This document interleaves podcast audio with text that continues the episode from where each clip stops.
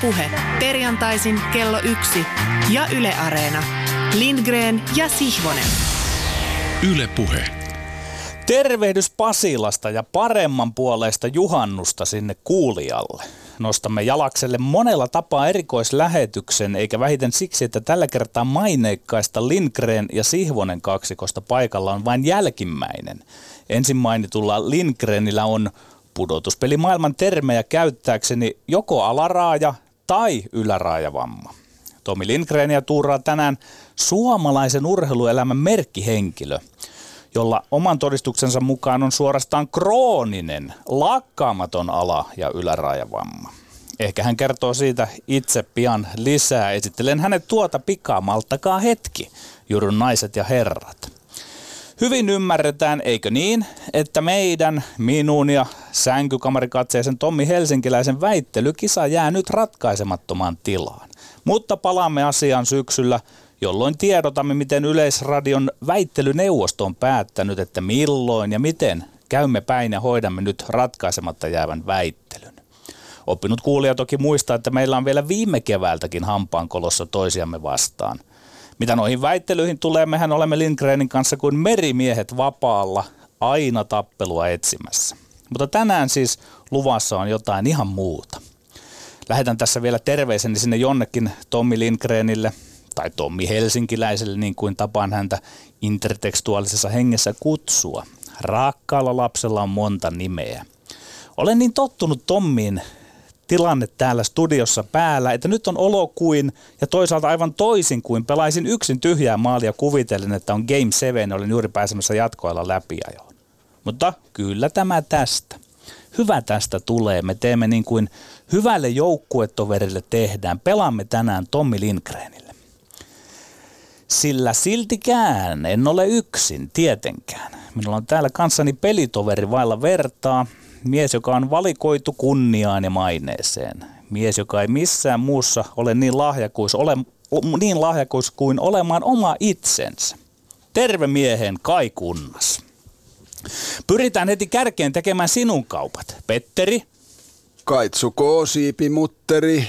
Pitkä korva, rotaflyer, rakkaalla lapsella on monta nimeä. Tervetuloa terve, tänne. Terve, kiitos, kiitos. Ajattelin näitä sinun kauppoja, sillä me olemme molemmat miehiä, joiden edellä maine kulkee. Joidenkin sanotaan sanoneen, että me kaksi emme olisi väleissä. Tai että mm-hmm. suhtautuisimme toisimme jotenkin nonsalentisti, välinpitämättömästi.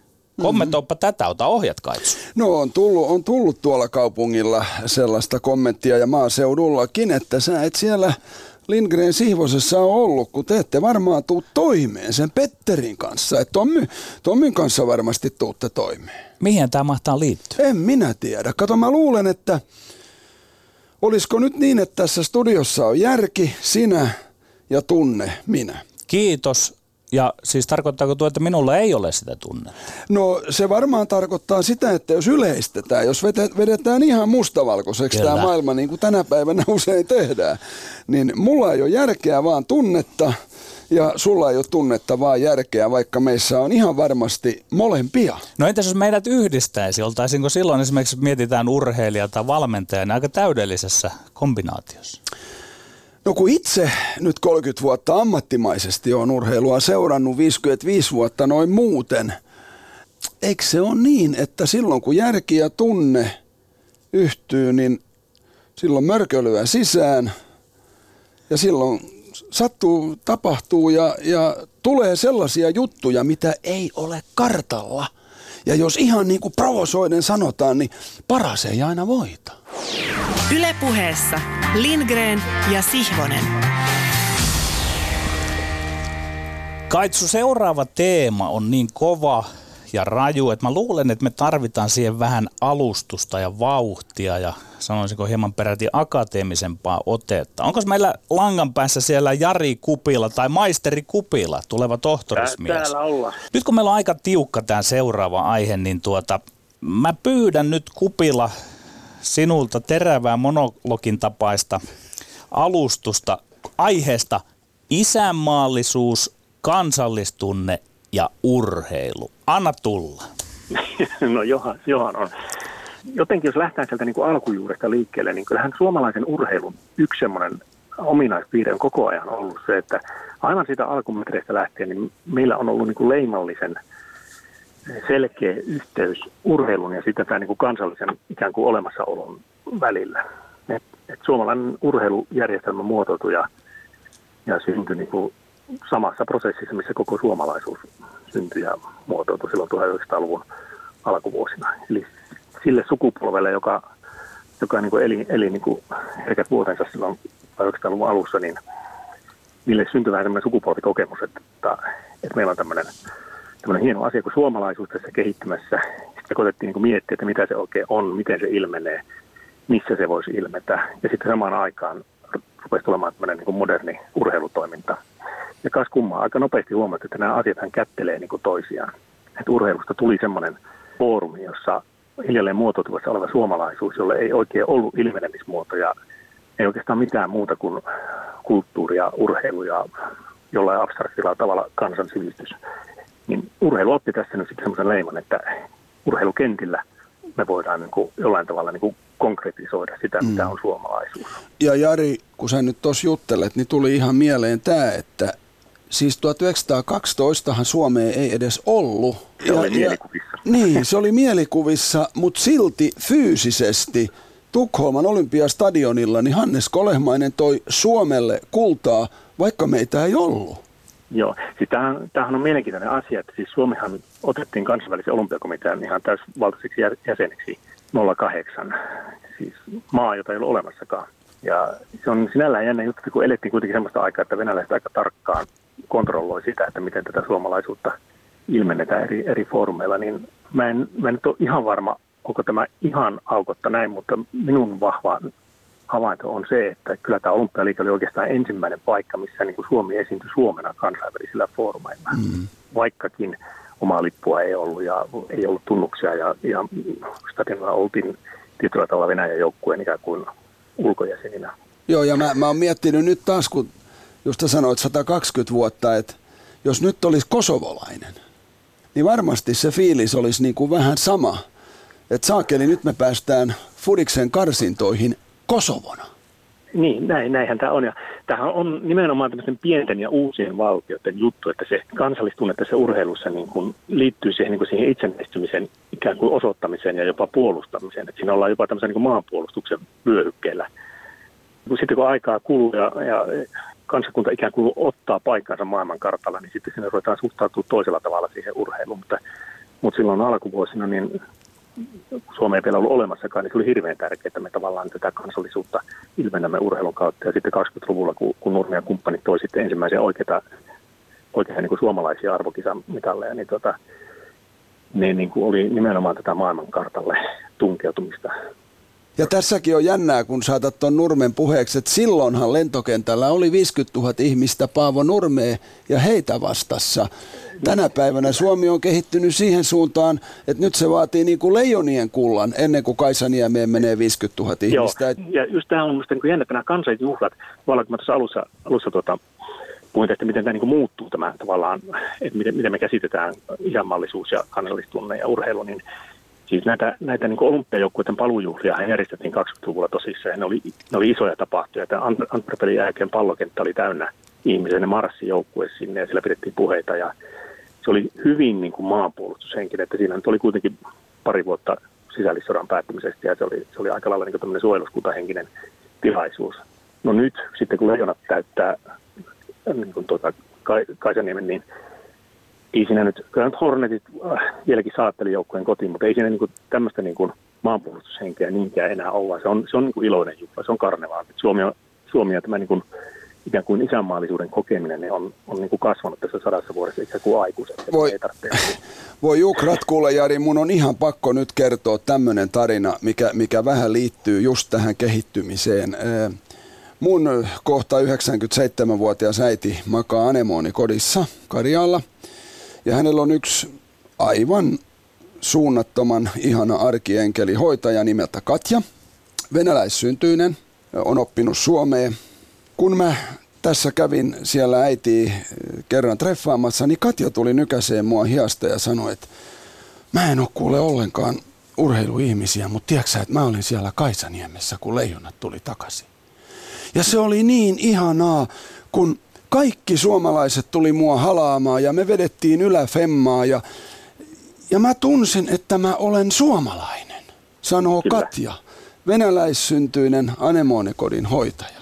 Niin kyllä Suomikin on sadassa vuodessa kehittynyt On, todella on. paljon. Ja isänmaallisuus on kehittynyt todella On. paljon. Ja, ja, ja tämä on niin siinä mielessä niin mielenkiintoista tarkastella tätä, just tätä isänmaallisuuden kehittymistä niin kuin urheilukontekstissa, koska tuota, niitä on aika vähän sellaisia asioita, missä tämä isänmaallisuus tai kansallistunne niin kuin aidosti mitenkään konkretisoitu. Tämä on hirveän abstrakteja käsitteitä.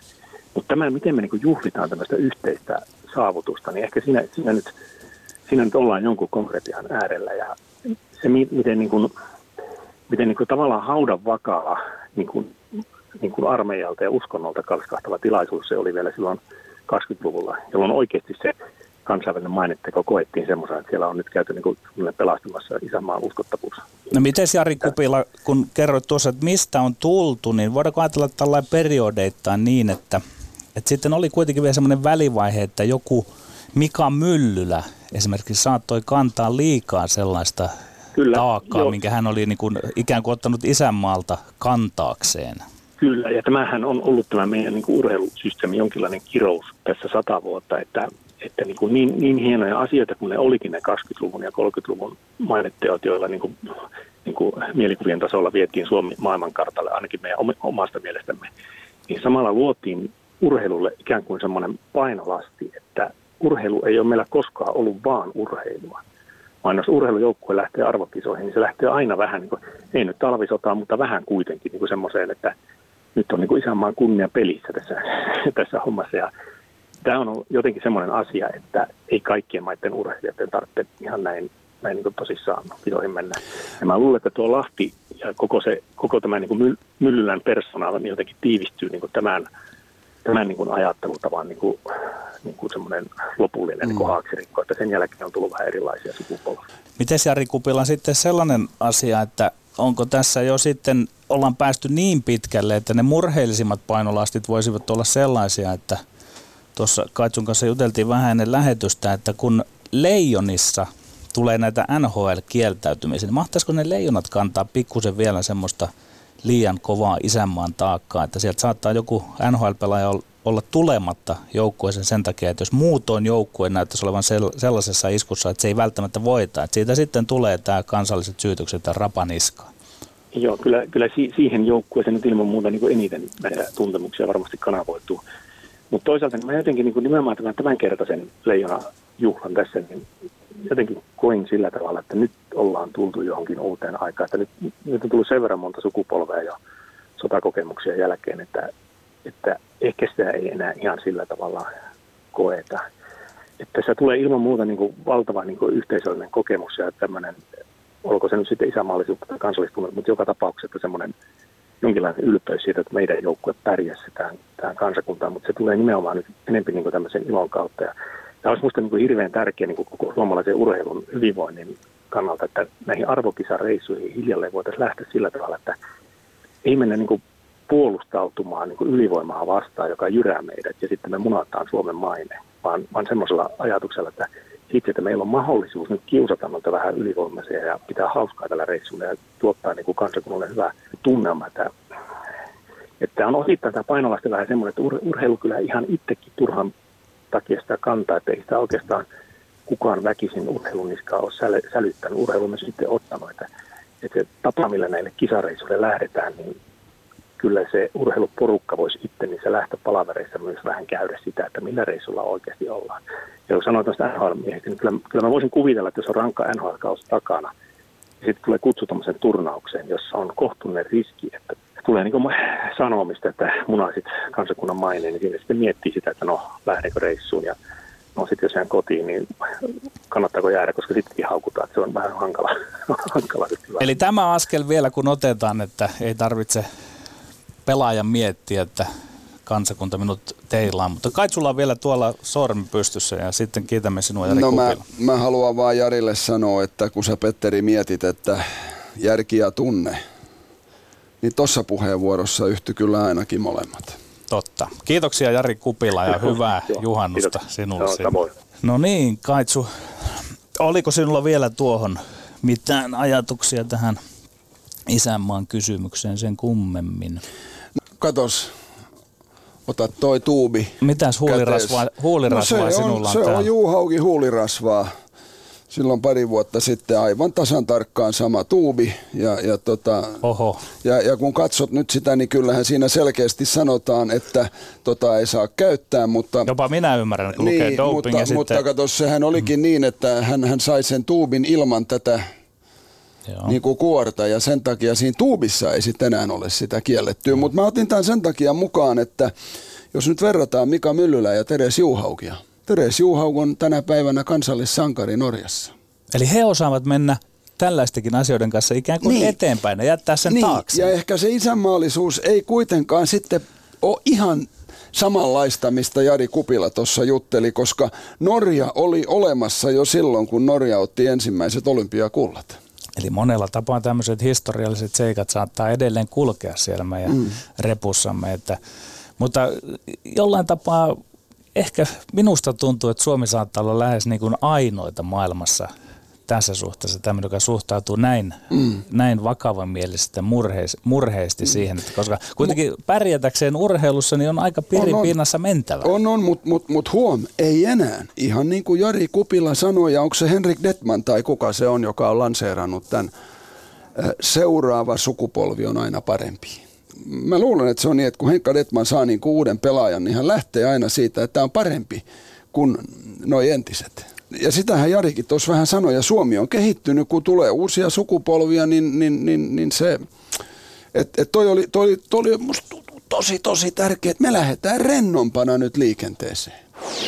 Ylepuheessa Lindgren ja Sihvonen. No niin, Kaitsu, käydäänpä seuraavaa aihetta, teemaa päin. Se näyttäisi täällä pelikirjassani olevan näin, että naisten urheilun asema miesten urheilun takana ja rinnalla. Mm-hmm. Mä voisin kuvitella, että tämä on eräs sun lempiaiheista. Saanas vähän nyt löylyä siihen kiukaaseen. No sillä lailla tietenkin itsellä on tyttäriä, kaksi kappaletta. Toinen ei urheilu ollenkaan, ei tykkää kilpailemisesta.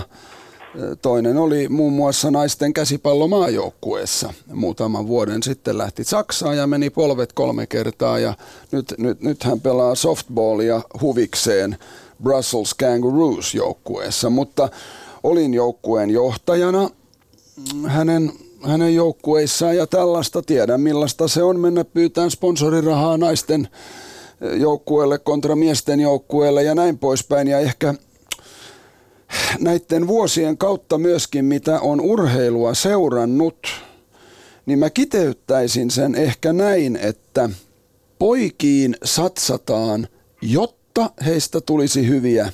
Tyttöihin satsataan, kun he ovat hyviä. Eli poika nähdään automaattisesti potentiaalisena menestyjänä, kun naisen on ensin tai tytön on ensin todistettava, että minä olen hyvä.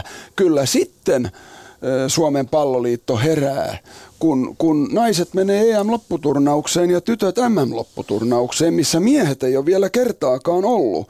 Mutta jos ajatellaan paljonko satsauksia on miehiin ja naisiin. Varmasti jääkiekkoliitossakin vähän samaa ja näin poispäin, mutta et siis tähän se minulla kiteytyy. Poikiin satsataan, jotta heistä tulisi hyviä, tyttöihin, naisiin, kun he ovat hyviä. Kaitsu, meillä on täällä nyt puhelu ja mä hieman alustan. Täällä on semmoinen kaveri luurin ääressä, joka aika briljantilla tavalla täällä Lindgren ja Sihvonen radioshowssa tesi, teki esityksen, jossa mahdollisesti naisten urheilu ohjaa koko lajia. Okei. Ja kyseessä on jääkiekko Okei. ja naisleijonien päävalmentaja Pasi Mustonen. Tervetuloa lähetykseen. Kiitos, kiitos. Hei, ja onneksi nyt olkoon vielä, sä oot ollut 12 minuuttia maailmanmestari. Minä, Kiitos, minä, minä en oo. Ai, on muuten ainutlaatuinen kokemus, voin kertoa sen, ja ei varmaan monen, ko- monen kontolle koidu. niin. Mutta henkisesti sä oot maailmanmestari aina mun silmissä. No kyllä mä koen sen itsekin niin, ja mä uskon, että suuri osa pelaajista kokee sen niin. Kertaa Pasi vähän sitä ajatustasi ja liikuttiin siellä aivovammojen tiimoilla taklausten ja sellaisen tematiikan puitteissa, kun esitit täällä aika radikaalisti, mutta hyvin loogisesti sen, että mikä mahtaisi olla paras evolutionaalinen kurku jääkiekkoilulle? Niin, mitä näihin vammoihin liittyy, mm. niin, niin on ihan selvä, että nehän on räjähtänyt käsiin. Siinä on kaksi syytä. Iso syy on tietysti pelin valtava nopeutuminen ja siinä mielessä että nämä päätökset tai kaavailut pienentää Euroopassakin kaukalla on ihan järjettömät. Sehän on täysin järjenvastaista. Ei siinä ole mitään tekemistä ammattitaidon eikä järjen kanssa.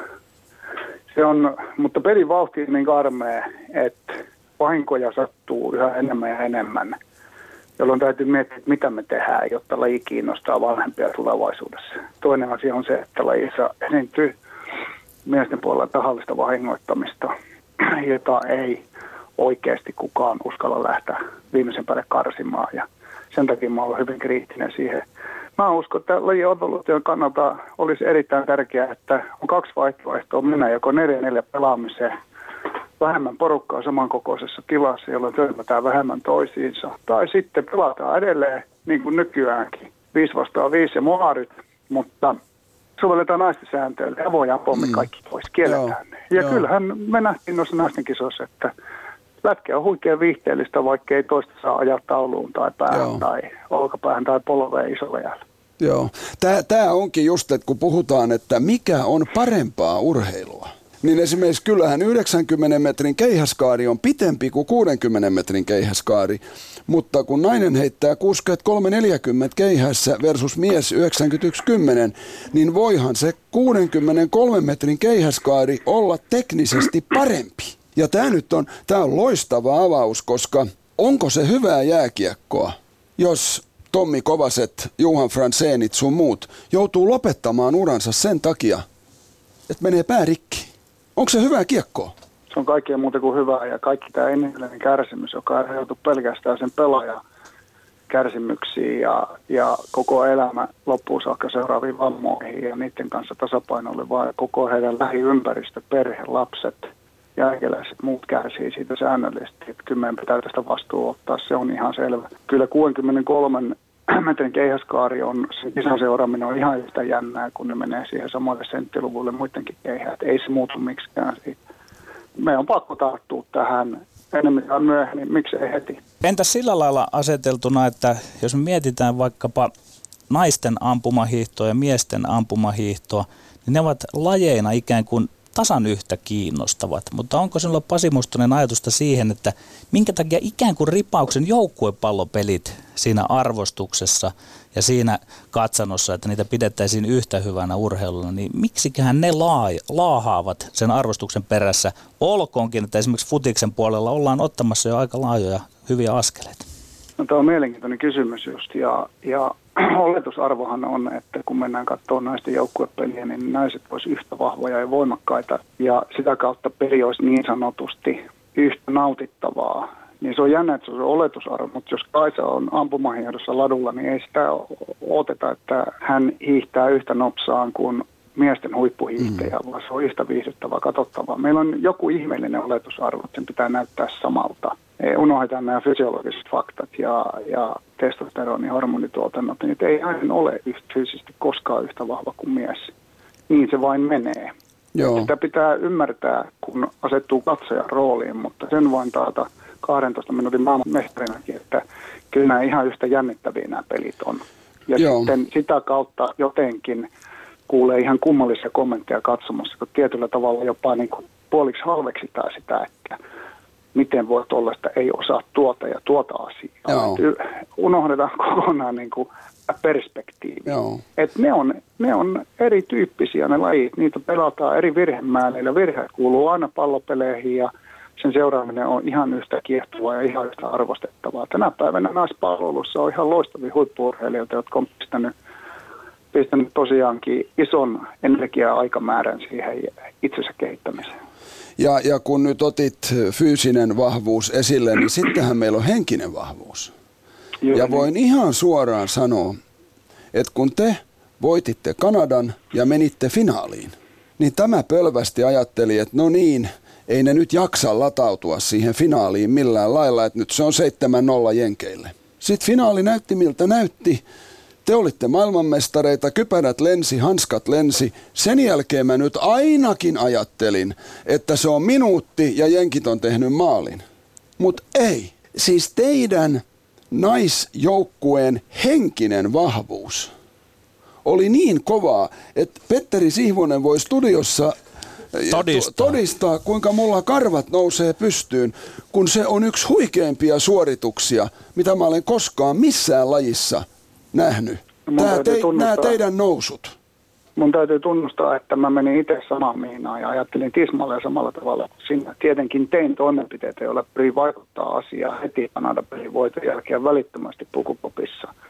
Mutta en uskonut omia silmiäni vielä silloin finaaliaikana, että mitä hemmettiä tässä tapahtuu. Että sitä henkistä vahvuutta siinä ryhmässä se yllätti mutkin ja sain itteni kiinni juuri tuosta asiasta, mistä keskustellaan. Eli että tässä tapauksessa pelaajat oli henkisesti vahvempia kuin minä ja mä opin taas uusia asioita tuosta joukkueesta ja noista upeista naisista. Ja tämä henkinen vahvuus niin kuin niistä olosuhteista, mistä ainakin joka tapauksessa suomalaiset naispalloilijat lähtee taistelemaan itseään huipulle, niin se vaatii oikeasti tosi kovaa henkistä kanttia, kun miettii, että, että näitä taloudellisia olosuhteita, aikarajoitteita ja sitä suunnatonta halua tapella itsensä huipulle, mm. niin ne, kyllä, kyllä mä säännöllisesti mietin, että kuinkahan moni suomalainen liikakiekkoilija olisi oikeasti valmis tuohon ralliin, mm. mihin nämä on lähtenyt nämä meidän osalta lätkän pelaajat ja varmasti myös niin lentopalloilijat kuin futarit Suomessa ja monet Joo. muutkin palvelujen edustajat. Joo. Kyllä se aika kova kanttia vaatii ja se näkyy mun mielestä siinä hetkessä ja, ja he osoitti myös sulle, että avaapas nyt lisää noita silmiä, että täältä paukkuu ja kyllä meillä paukkuja on ja Joo. me ei olla tyytyväisiä Joo. tähän vielä. Ja nyt kun otit tämän niin kuin lajikehityksen esille, niin tämä on mielenkiintoista, koska jos mennään jalkapallon puolelle nyt kun on naisten M-futis käynnissä, niin mä olen niin nauttinut katsella naisten jalkapalloa, kun siellä ei puolet peliajasta mene niihin Neymarin kieriskelyihin. Ja kun siellä ei koko ajan urputeta tuomarille ja olla kädet levällään, että mites näin ja näin poispäin. Näissä kisoissa mä oon ekaa kertaa pikkusen ruvennut huomaamaan, että oho, nyt muuten naisfutis kehittyy miesfutiksen suuntaan. Argentiinan pelaajat, brassipelaajat, kyllä nekin nyt jo naisten puolella kieriskelee aika hyvin, kun TV-aika lisääntyy, katsojat, katsojia on enemmän, sponsoritulojakin on, on ehkä enemmän. Ja tämä, Pasi, meidän täytyy nyt niin sanotusti olla hereillä, ettei naisfudiksesta tule kuin miesfudista, että sielläkin kieritään puolet pelistä. Mitäs Pasi Mustonen tämä voisi tarkoittaa lätkässä? Että et, No. et mihin apinointiin ei lähdettäisi sillä naisten puolella? Tähän eh, filmausapinointiin niin kuuluu hyvin rajoitettu lätkäkulttuuri, että tuollainen Neymarihan, jos se tykättäisi lätkän huippujoukkueen koppiin, niin sehän savustettaisiin ulos, se, se savustettaisiin välittömästi ulos. Ei kukaan kestäisi sitä viikkoa kahta pitempään.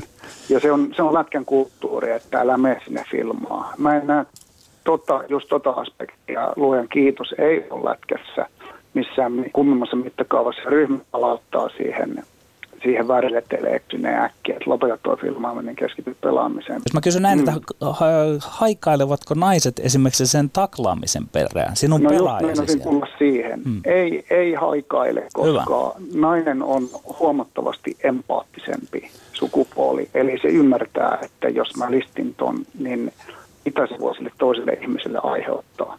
Mä en ole missään vaiheessa nähnyt minkäänlaista halua siihen. On joku yksittäinen naispelaaja saattaa löytyä maailmassa ja välillä miettii, että, ja Tiiankin on miettinyt on jopa keskustellut meidän pelaajien kanssa, jotka tietää, että siellä taustalla sitten saattaa olla ADHD-pohjainen käyttäytymishäiriö tai henkilökohtaisia ongelmia. Ne on täysin muita syitä, mitkä saattaa johtaa tällaiseen irrationaaliseen miehille tyypilliseen aggressiiviseen testosteronin käyttäytymiseen ja mielihyvään toisen vahingoittamiseen naisilla ei ole sitä, ja se on tällainen upein piiri, yksi niistä merkittävistä syistä, miksi mä oon mukana ja jatkanut valmentajauraa. Sitten jos vielä pilkotaan yksityiskohtiin, niin onko sitten sellaisia toiveita naisten puolella ollut, että alettaisiin pelata vaikkapa ilman sitä häkkiä tai pleksiä tai sitä maskia ja ikään kuin näyttää kasvot, koska se, se, se tuntuu myös aika erikoiselle, että sieltä nuori pelaaja miesten puolella Yhdysvaltain Jyks joutui tai sai ottaa ikään kuin sen maskin päästään pois, että, että kannattaako sinun mielestä edes tällaista lähteä naisten puolella seuraamaan?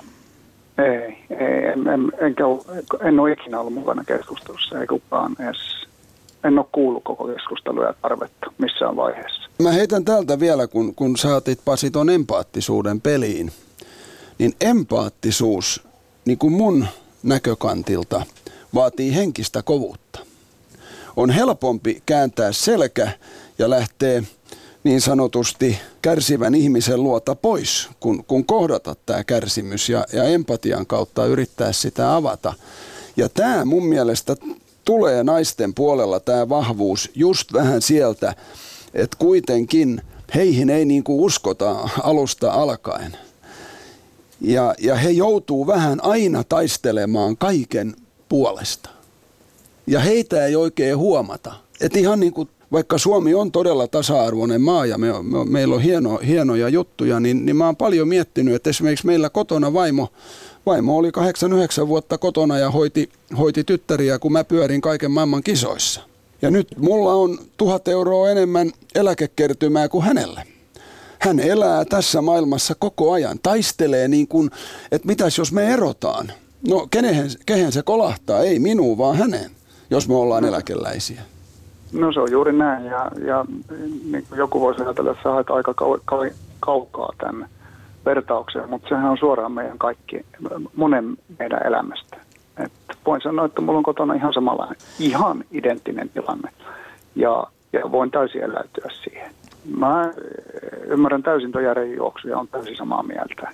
Että et nainen on valmis uhrautua toisten eteen, se näkyy, empaattisuus näkyy ja, ja naisella on niin perusymmärrys siihen, mihin oikeastaan, mistä tämä inhimillinen elämä koostuu. Että sehän koostuu terveydestä ja ihmissuhteista ja niiden mm. toimivuudesta. Kaikki muu höhöä. Sitten nämä on, mm. nämä on, nämä on hyviä, mielenkiintoisia aktiivityö, harrastus, huippuurheilu, pianonsoitto, mikä se onkin, niin ne on mielekkäitä tapoja toteuttaa itseään. Mm. Millään ei ole viime kädessä mitään mm. muuta merkitystä kuin meillä et, ihmissuhteilla. Et, et, et pääsee Lindgren et Sihvoseen mukaan. niin, niin, tämä on ihan mielenkiintoista, mutta me, tämä on meille vaan foorumi käsitellä erittäin mielenkiintoisia asioita, joista tämä elämän mielekkyys koostuu. Sen oman toimimisen mielekkyys koostuu. Mutta kyllähän, kyllähän meillä valtavasti on urheilussakin opittavaa naisten käyttäytymistä ja, ja niin kuin tämä tasa-arvokeskustelu, niin edelleen on sanonut ennenkin, mutta urheilulla urheilukulttuurilla olisi nyt fantastinen mahdollisuus kulkea tämän kehityksen eturintamassa. Ja niin kuin me nähdään, että ottaa kantaa asioihin. Me koko ajan tulee maailmalta uutisia esimerkiksi huippuurheilun, näissä huippuurheilun piiristä, että siellä jaetaan bonuksia tasaan, siellä tasa-arvoistetaan. Ja tämä on valtava, valtava tämä prosessi. Ei se ole sattumat, Yle näyttää 52 MM-ottelua suorana – naisten mm vaikka Suome ei ole mukana. Tämä räjähtää käsiin tämä naispallolajien kehitysmaailmalla ja sitä kautta tasa-arvostaminen. Mun mielestä meidän pitää tasa-arvokehitys ja meidän pitäisi me kulkea suomalaisessakin urheiluelämässä etunenässä. Me voitaisiin näyttää esimerkkiä muille kulttuurialoille, että näin toimitaan urheilussa tasa-arvoisesti. Me kiitä... Ja se vaatii sitten liitoilta ja, ja eri seurojen puheenjohtajalta kannanottoja ja ulostuloa ja aika seurata, että mitä yhteiskunnassa oikeasti tapahtuu. Nyt mennään lujaa. Kiitos Pasi Mustonen. Me kiitämme noista monista hienoista virkkeistä ja sanoista. Toivotamme sinulle oikein hyvää juhannusta sinne. Hyvää juhannusta, Samoin Pasi. teille ja koko Suomen kansalle. Kiitos. Kiitos. Ylepuheessa Lindgren ja Sihvonen. Kaitsu, nyt lyödään vähän puita uuniin, nimittäin otetaan terävästi seuraava aihe. Meidän täytyy ehkä valita huolella sanojamme mä olen saanut itse huutia kollegoilta ja osalta yleisöä, kun olen välillä puhunut suuta suuremmalla aiheesta suomalainen urheilujournalismi. Miltä kulmalta sä haluaisit käydä tähän aiheeseen nyt Kaitsu kiinni? Joo, tämä on, mullekin on sanottu, että miksi sinä et ota urheilujournalismia tosissas Kaitsu? Aha. Miksi sä vaan pelleilet? Ainakin joidenkuiden mielestä ilmeisesti. Siis kyllähän urheilujournalismi on järkeä ja tunnetta. Mm. Tai ainakin sen pitäisi olla järkeä Oliko se niin, että sinä edustat enemmän sitä tunnetta, No. minä järkeä? Ilmeisesti. En tiedä. Mutta molempia tarvitaan. Molempia tarvitaan ja sanotaan, kyllä mä sillä lailla niin kuin ymmärrän ihmisiä, jotka... Mullekin usein sanotaan, että mutta sähän fanitat urheilijoita ja urheilua. Minäkin olen saattanut sinua kritisoida. Ja, ja niin mä teen. Mä olen nyt 56-vuotias ja mä en muista sellaista aikaa elämästäni, jolloin urheilu ei olisi ollut siinä mukana, jolloin mä en olisi siitä tykännyt. Pikkupoikana mä pelasin futismatseja, joskus kavereitten kanssa, joskus yksin, koska se oli niin kivaa. Mä laitoin polkupyörän mun isän tekemään maalikehikkoon ja aina kolme syöttöä seinän kautta ja sit laukaus. Ja se oli Suomi vastaan Ruotsi ja se oli Brasilia vastaan Argentiina ja kaikesta pidettiin tietenkin sitten jo silloinkin tuloslistoja. Sitten kun mä olin 13 V, mä selostin Montrealin olympiakisat, isä ja äiti nukkui ja ihmetteli, että onko tuolla nyt kaikki intiaanit kanootissa tuolla pojalla. Meidän Dobermanni Hakke ei tykännyt ollenkaan, kun se oli keskellä yötä ja se oli, hän, hän nukkui siinä samassa huoneessa kuin minä. Eli, eli ja silloin Karppinen voitti kultaa ja Ukkola voitti kultaa ja Vireen voitti kultaa ja mä muistan Greg Joy otti hopeeta Kanadalle korkeushypyssä, se oli huikea juttu. Mulla oli olympiatuli, jonka mä olin saanut mun tädiltä, jonka mä aina sytytin, kun nämä selostukset alkoi. Ja sitten huh, kävin puhaltamassa sen vekskun. Tämmöistä mun elämä on ollut. Sitten mulla kävi niin suuri onni, että mä pääsin vielä tähän hommiinkin. Eli mulle on maksettu 30 vuotta palkkaakin kaiken lisäksi mun tuota harrastuksesta. Jos mä en fanittaisi tätä ollenkaan missään muodossa, niin johan se nyt olisi ihme homma. Mutta kyllä mä silti myöskin aina pidän tärkeänä, että jos Teemu sellainen sanoo jotain, niin mä mietin, että onko tämä nyt fiksu vai ei.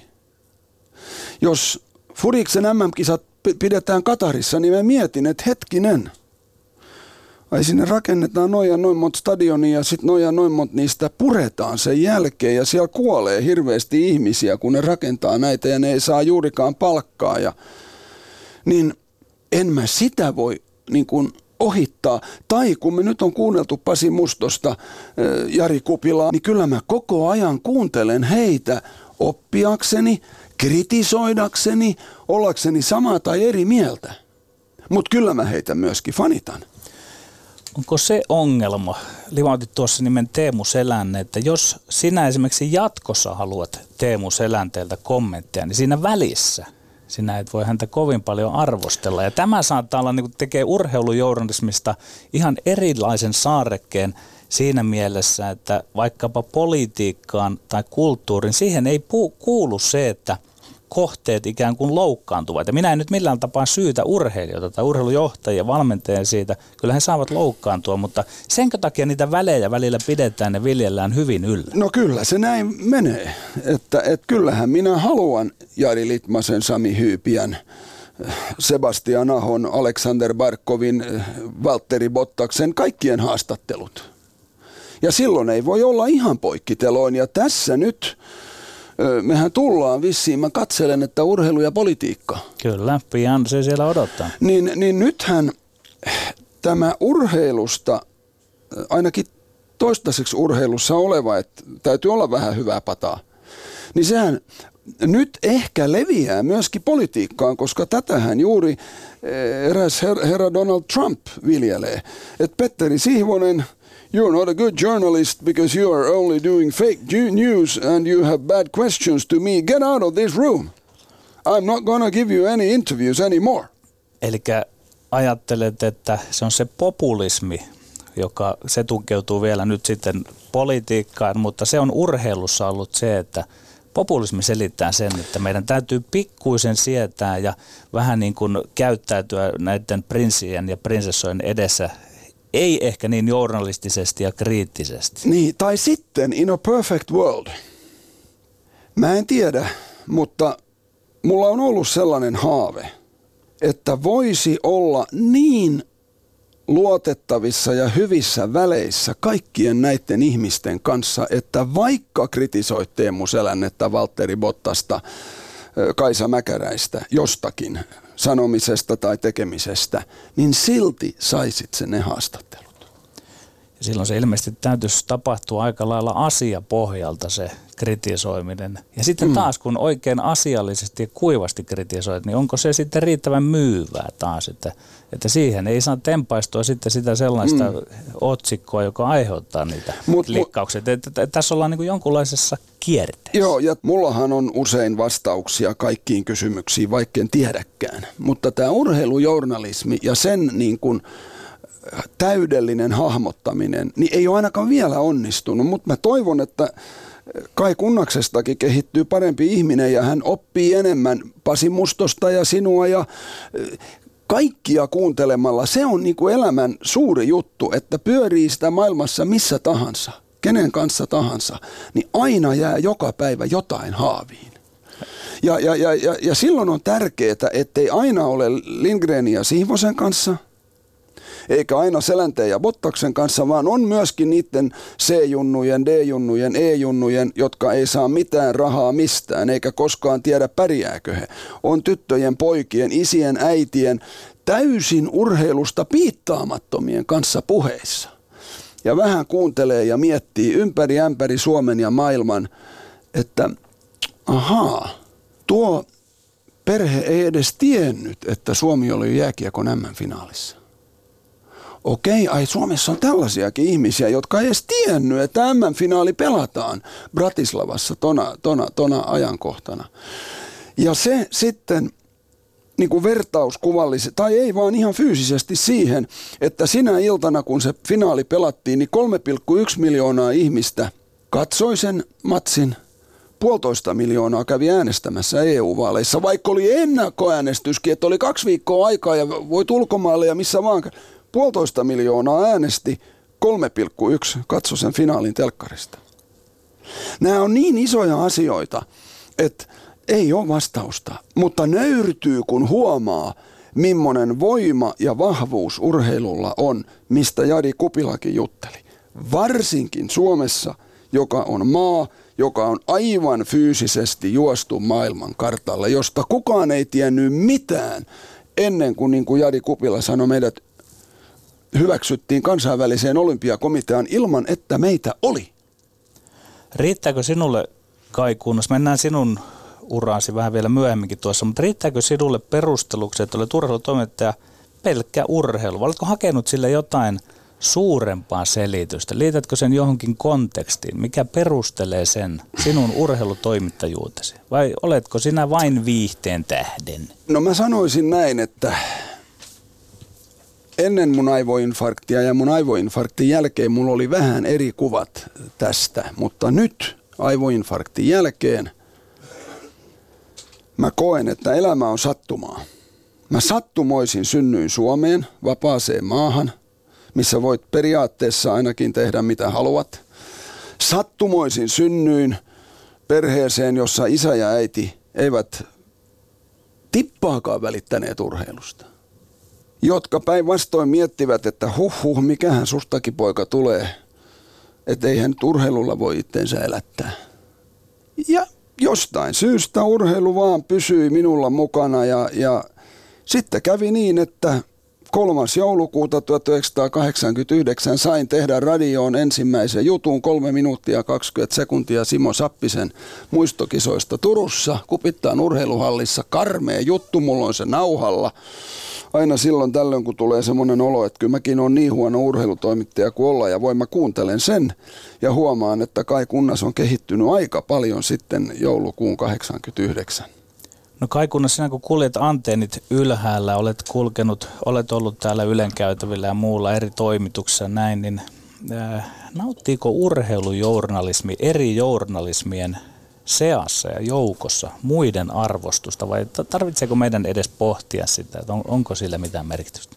No mun mielestä sillä ei ole suurta merkitystä, mutta ei se nyt mua ole niin kuin millään lailla häirinnyt, koska mä olen ollut niin onnellinen, kun saa harrastaa ja saa siitä palkkaa.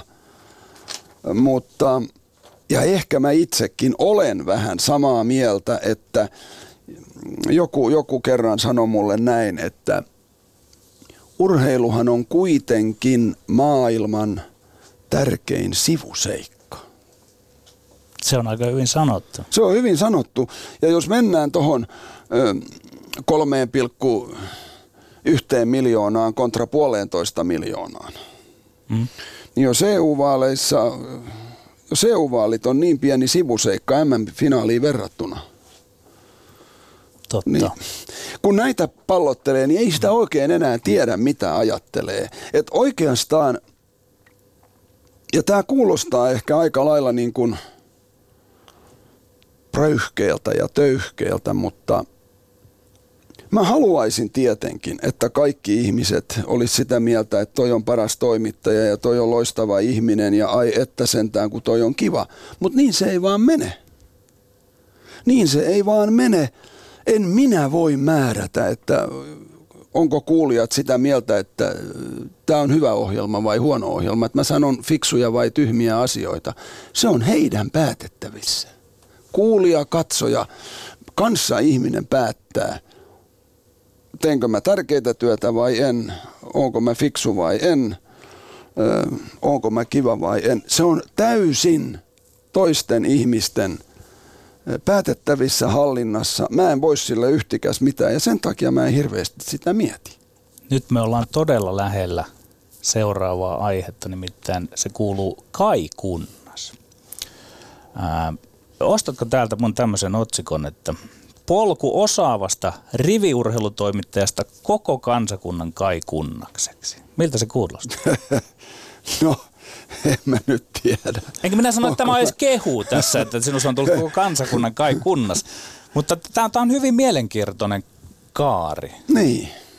Sisältääkö se brändäystä, tarkoituksellisuutta vai oletko sinä aina ollut vain oma itsesi ja päätynyt nyt tuohon asemaan? No sanotaanko näin, että oikeastaan muuthan on minut brändännyt. Joo. Et, et tuota, mä oon ehkä aika lailla ääripääihminen, mustavalkoinen, vaikka mä miel yritän olla harmaa. Ja siis... Kyllä sä joviaali oot, et sä, et sä, joo, et sä mustavalkoinen Joo, ole. joo. Mutta jos tähän niin kuin haetaan, että ajattelenko mä taktisesti, että jos mä Joo. teen näin, niin sitten toi tapahtuu ja näin. Niin siihen kun ei oikein pysty. Et, et, et kyllähän aivoinfarktikin tavallaan brändäs mua. Joo. Hyödyn, se, hyödynsitkö sitä? No en mä Olemalla tiedä. aika poikkeuksellisen avoin no, asian suhteen. Sen voi nähdä niin, että mä halusin hyödyntää sitä, mutta, mutta sydämessäni mä koin, että jos mä nyt puhun tästä avoimesti, että soittakaa heti ambulanssi, niin ehkä joku selviää jossakin.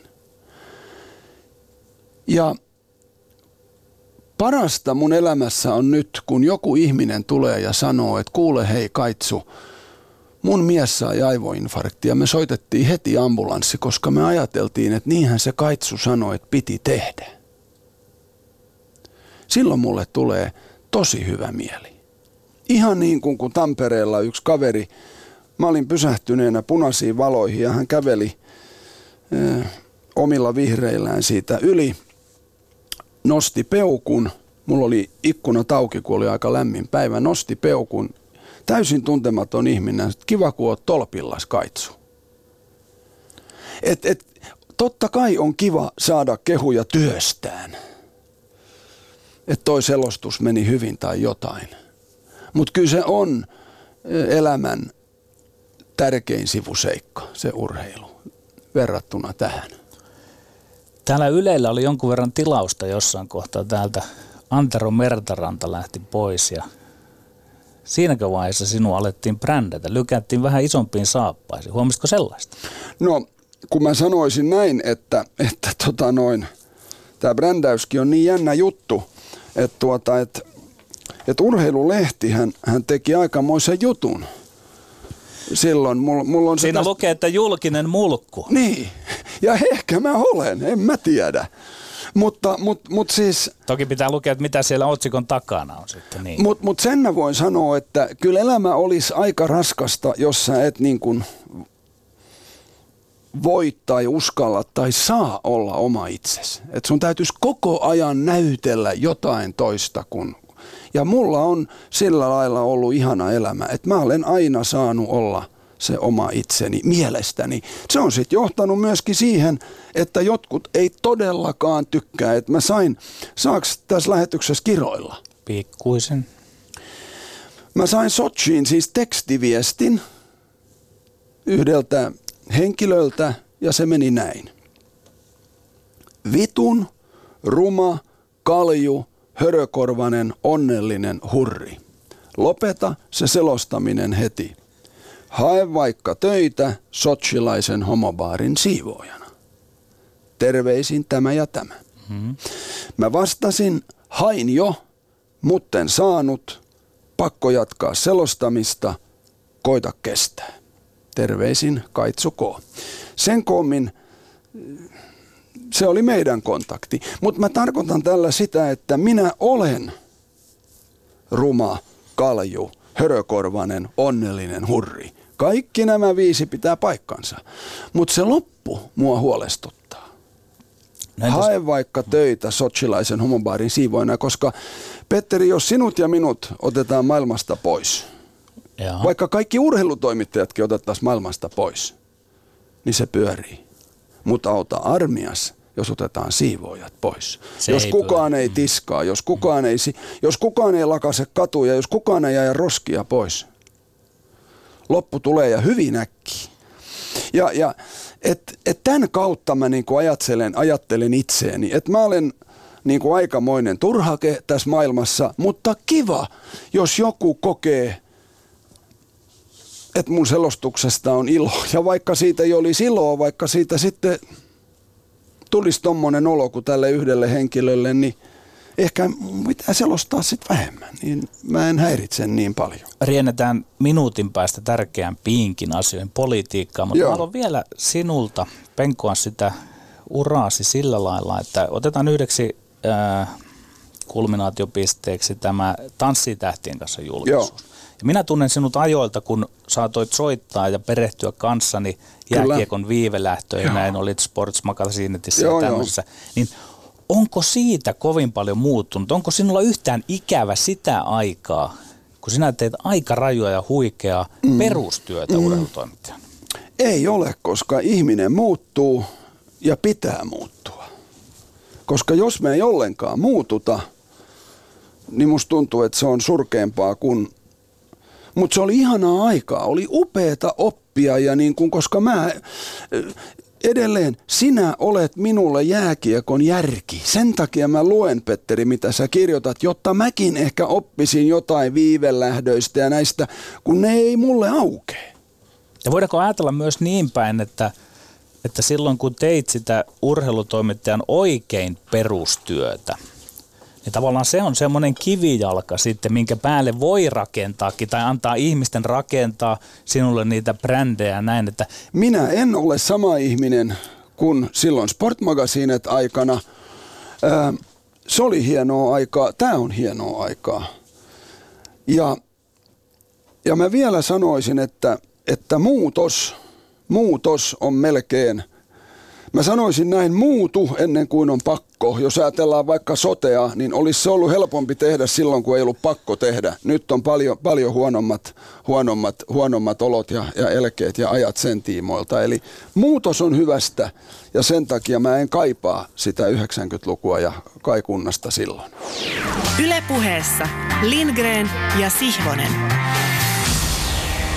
Ja sitten sitten oikea makupala minun ja Tommi Lindgrenin lempiaihe, kiistakapula-aihe, joka on johtanut tässä studiossa lukemattomiin karttukylpyihin. Hyvä, että ei ole lentopallomailasta annettu.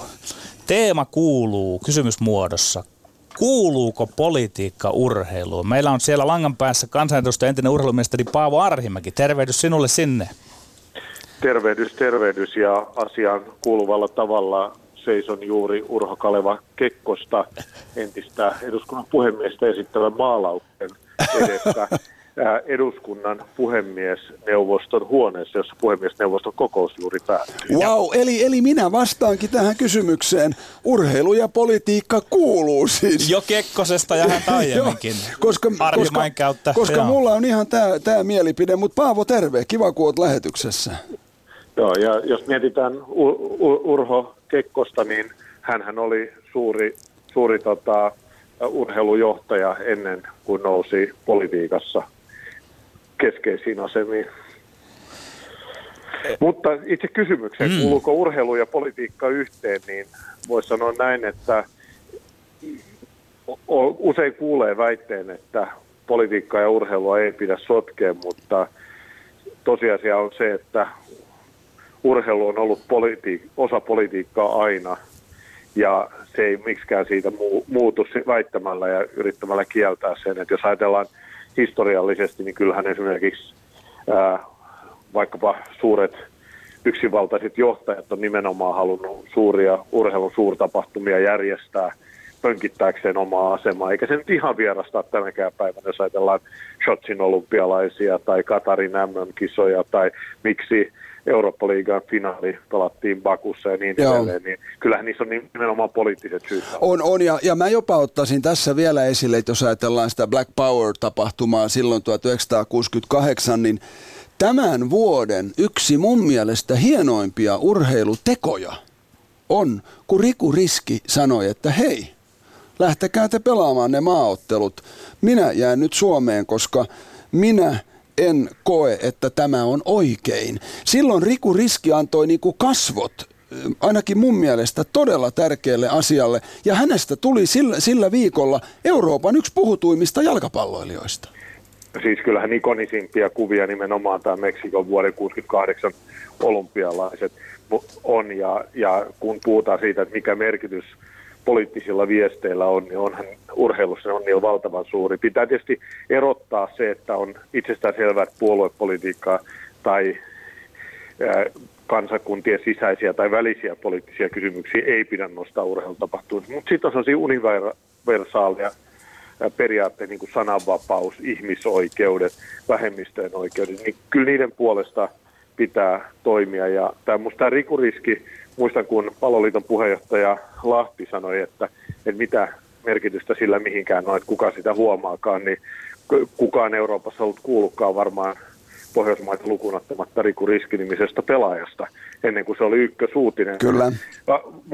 Kaikkein keskeisten isojen maiden medioissa, ja sillä oli juuri se merkitys, mikä on, että kyseenalaistettiin Katari, ja tässä tapauksessa oli vielä erityisen niin kuin, merkittävää siinä mielessä, että kun mä aina sanonut, että urheilijoiden ei pidä vaatia, että he boikotoivat suurkilpailuja sen takia, että urheilujohtajat, nämä, nämä miehet, ne on nimenomaan on, on vanhempia miehiä, jotka nämä jakaa näitä välittämättä ihmisoikeuksista näitä paikkoja, niin ei, ei se ole urheilijoiden vika. Että se on musta hölmö vaatimus, että se koko uras, ehkä se huippukohta, mm. se joudut jättämään sen väliin. Mutta tässä on kysymys siitä, että Suomi ja Ruotsi lähti pelaamaan Katariin höntsämaaotteluita. Yhtä hyvin olisi voinut valita jonkun maan, jossa ei rikota ihmisoikeuksia ja työntekijöiden oikeuksia. Tavallaan tällainen nimenomaan antoi oikeutusta sen maan toiminnan. Ja siinä mielessä Riku Riskin toiminta oli aivan äärimmäisen rohkeata, Joo. rohkeata ja en tiedä kuinka paljon Riku Riskillä olisi sinänsä ollut tulevaisuutta maajoukkueessa, vähän vanhempi pelaaja jo, mutta se että kuitenkin Joo. sillä riskeeraa oman maajoukkueuransa Kyllä. sillä, että jonkun pitää niin kuin sanoa, että tämä ei ole oikein. Joo, mä, mä just mietin tässä, kun ennen kuin otettiin Paavo sinut lähetykseen, niin Petteri kyseli minulta niin kuin urheilutoimittajana, että, että mullahan pitää olla kuitenkin hyvät välit eh, niin kuin Teemu Selänteeseen ja Valtteri Bottakseen ja näin, että mä saan niitä haastatteluja, niin nyt just iski itse asiassa, että jos nyt joku vaikka matkatoimisto soittaisi minulle nyt free agentina ja sanoisi, että Kaitsu lähdepä kuule tonne Dohan yleisurheilun MM-kisoihin meille matkan johtajaksi. Niin jos mä tekisin niin kuin Riku Riski, niin mä sanoisin, että joo, kyllä mä muuten lähtisin, mutta kun ne on Katarissa. Niin mä, mä, mä vaan mietin tässä, että jos menisin peilin eteen, niin tekisinkö Riku Riskit vai tekisinkö Kai Kunnakset ja sanoisin, no kyllä mä lähden. Ne on kovia kysymyksiä yksilölle, joo. Ja, ja siis kysy, ja kysymykset on myös niin kuin yksilön, yksilön näkökulmasta taloudellisia. Kyllä. Siis, ta- tavallaan, että, että niin kuin se, minkä haluan aina painottaa, että on tärkeää, että saa sanoa, käytiin esimerkiksi ennen äh, näiden Moskovan MM-kisojen jälkeen, jossa Emma ää, Gre- Tregaro Joo. ää, ma- oli maalannut nämä kyn- kyntensä ja sitten sanottiin, että ei saa ottaa kantaa siis vähemmistöjen oikeuksien puolesta, niin, niin tavallaan, että, että ei voida viedä urheilijoilta sananvapautta ja ilmaisunvapautta, että ne on ihan perustavanlaatuisia oikeuksia. Ja silloin jouduttiin käymään itse asiassa Suomessakin jonkun verran keskustelua. Muistan, että oli urheiluministeri siis Sotsin olympialaisten alla, että voiko kansainvälinen olympiakomitea ää, kieltää urheilijoita ottamasta poliittisesti kantaa. Ja kyllä pitää voida ottaa, mutta samaan aikaan pitää ymmärtää, että ne, ne muutoksethan tapahtuu järjestelmätasoa. Tarvitaan rohkeita yksilöitä, tar, tarvitaan aina niitä, jotka niin kuin uskaltaa nousta jär, niin kuin sortaavaa järjestelmää vastaan. Eihän niillä käynyt hyvin, jotka uskalsivat nostaa vuoden 68 olympialaisissa nyrkit ilmaan. Mm. Ei edes niillä, sillä australialaisen, joka tuki tätä siellä palkintopallilla, joka ei ole vähemmälle huomiolle. Mutta näitä tarvitaan, mutta samaan aikaan aina on sanonut sitä, että ei myöskään pidä ajatella niin, että ne, joilla ei ole rohkeutta tai mahdollisuuksia, niin että jotenkin heidän niskaan tämä kaadetaan, vaan kyllä vastuu on aina niillä johtajilla, jotka päättää, että viedäänkö maajoukkueen harjoitusleirille Katariin tai että annetaanko Eurooppa-liigan finaali taata Bakuun niin, että yksi arsenaalin parhaista pelaajista ei voi lähteä sinne ja arsenaalin kannattajat, joilla on vähän Armeniaa viittavat nimen, niin ei saa viisumeita. No Paavo Arhimäki, otetaan vielä terävästi kiinni. Tästä emme ole varmaan eri mieltä tästä sananvapaudesta ja urheilijalla on totta kai sananvapaus, mutta miten sinä, jos olisit vaikkapa urheilijan manageri, minkälaisen kannan sinä ja mitä ohjeita antaisit urheilijalle, joka on kiinnittymässä jonkun johtajan, Erdoganin, Trumpin identiteetipolitiikkaan? Eikö se ole aika hankala tilanne? No tä- tästä on nyt nähty, nähty tota, niin kuin Turkin maajoukkuepelaajien suhteen. Nythän ää, niin kuin Özil, joka on siis Saksan mm. ma- maajoukkuepelaaja tai oli, ei tule varmaan enää pelaamaan omasta tahdostaan, eikä muutenkaan, niin tavallaan se, että Erdogan vieraili ää, tuolla UKissa, niin toimi hänen mannekiininsa nyt häissä oli Erdogan bestmanina ja, ja silloin tavallaan, ää, jos kannattaa tämmöistä Erdoganin yksinvaltiutta, niin tavallaan on oikeus sitä myös promotoida. Mutta jos mä toimisin managerina, niin mä uskon, että esimerkiksi edesmennyt Ville Lyytikäinen, niin jostain katsoo Riku Riskiä hyvin ylpeänä Joo. siitä, että Joo. mitä Riku riski, riskitekijä kannusti aina niin kuin rohkeasti ja ää, en mä voi ottaa kenenkään managerin niin kuin viittaa itselleni ja he tekevät sen toisesta näkökulmasta, mutta kyllä mä sanoisin noin ylipäätänsä niin urheilumaailmassa kuin yritysmaailmassakin, niin vastuullisuus on koko ajan entistä merkittävämpi ja sillä, että tekee vastuullisia ratkaisuja ja puhuu ne ääneen, niin ei niistä välttämättä yhtään pidemmällä, pidemmässä juoksussa niin haittaa ole. No voisitko Eli- ase- niin. Eli, eli niin kuin mun ohje olisi, että, että ei kannata niin kuin tukea Er- Erdogania, paitsi tietenkin siinä tapauksessa, jos ai- aidosti ja sydämestään haluaa tukea hänen politiikkaansa, mutta sitten sit varmaan niin kuin jonkun toisen pitäisi toimia managerina.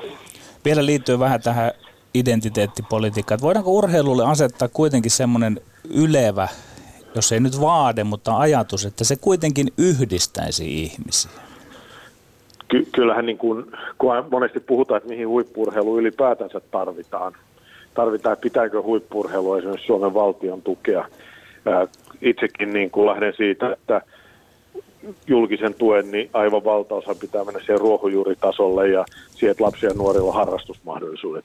Mutta jos ajatellaan, että mikä huippurheilun merkitys esimerkiksi Suomessa on, niin kyllähän se yhdistää kansaa positiivisella tavalla. Et jos ajatellaan nyt jääkiekon maailmanmestaruutta, että miten niin toiset tuntemattomat ihmiset jäyhässä Suomessa halailee ja tanssii keskenään ja tavallaan se positiivinen ylpeys ja yhteenkuuluvuus sitä kautta ja tulee ne esikuvat lapsille ja nuorille, jotka saa taas harrastamaan, että kyllä mul- mulle esimerkiksi se vuoden 86 Meksikon MM-kisat, silloin se Fudiskärpänen purasi sillä mm. lailla, että siitä taudista ei ole koskaan toivottu, että jokaisen matsin välillä piti mennä, mennä siihen vie, viereiseen nur, nurmikon läntille pot, potkimaan ja oltiin milloin Gary Lineker, milloin Peter Shilton, milloin Diego Maradoni. Että tähän sitä tarvitaan. Mutta tämän kääntöpuoli on nimenomaan se, että miten voidaan urheilua käyttää sitten myös, koska se on niin voimakas yhdistävä tekijä, niin voidaan käyttää sitten hyväksi, jos ajatellaan Berliinin olympialaisia, mm.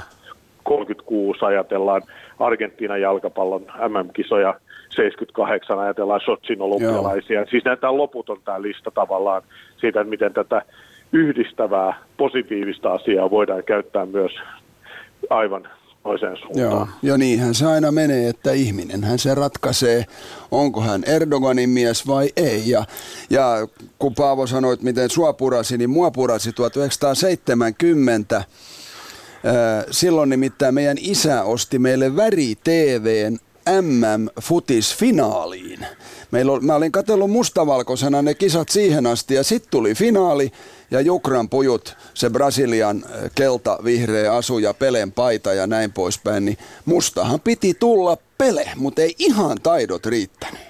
Mutta se mustavalkoinen pallo, jos me tulee, jos sanotaan sanan jalkapallo, niin ensimmäisenä tulee mieleen se mustavalkoinen 32 Kyllä. osainen jalkapallo, niin sehän on kehitetty juuri vuoden 70 kisoja varten sen vuoksi, että se näkyy paremmin televisiossa. televisiossa, juuri on, näin. On, on mielenkiintoiset. Mutta mulla on itse asiassa vähän samankaltainen vuoden 86 kisoista, että mä katsoin sitä mustavalkoista mökki-TVstä ja pyysin sitten, meillä ei siihen aikaan ollut VHS-videoitakaan, niin mutta pyysin siitä huolimatta, että naapurin perhe nauhoittaisi sen loppuottelu ja sitten mä katsoin sen myöhemmin VHS-videolta ja mä olin ihan hämmentynyt, jota se näyttikin vä- väritelevisiossa ihan erilaiselta, kun mä olin kuvitellut tavallaan ne värit siinä rätisevässä mökki-TVssä mustavalkoisessa. Mutta hei Paavo, semmoista vielä tässä, kun nyt puhutaan tästä, että kuuluuko urheilu ja politiikkaa niin kuin kimppaan, niin Mustosen Pasi tässä, jota haastateltiin ennen, niin nosti just esille tänne, että, että urheilu, jos joku voi olla sellainen vahva yhteiskunnallinen muutostekijä, niin kuin välillä voidaan puhua tasa-arvosta ja näin poispäin. Ja, ja, ja sillä lailla mä oikeastaan kaipaan niin kuin vielä enemmän politi- politiikkaa urheiluun sillä lailla, että, että kun mä esimerkiksi näin, tiedätkö, hallitusohjelmia on nyt seurannut vuosikymmenien ajan, niin – usein siellä niin kuin puhutaan rautateistä tai horneteista tai koulutuksesta tai näin, mutta harvoin siellä on liikunta sellaisena, tai liikunta tai urheilu, että nytpä satsataan liikuntaan. Oi, miksi ei? Ja, ja niin. Jukran pujut, kun mä olin tuossa viikko sitten juontajana tuolla Powercupissa lentopallossa Rovaniemellä ja siellä oli melkein 10 000 nuorta. Ja jotkut oli tsemppisarjas, jotkut oli niin kuin A-junnuissa, B-junnuissa. Niin kyllä mä ajattelin, että – mihin Suomi niin kuin joutuisi ilman liikuntaa. Että et mä nostaisin tämän sellaiseksi isoksi niin kuin kolossiksi, tiedätkö, hallitusohjelmiin, että liikuntaa näin ja näin paljon. Kommentit.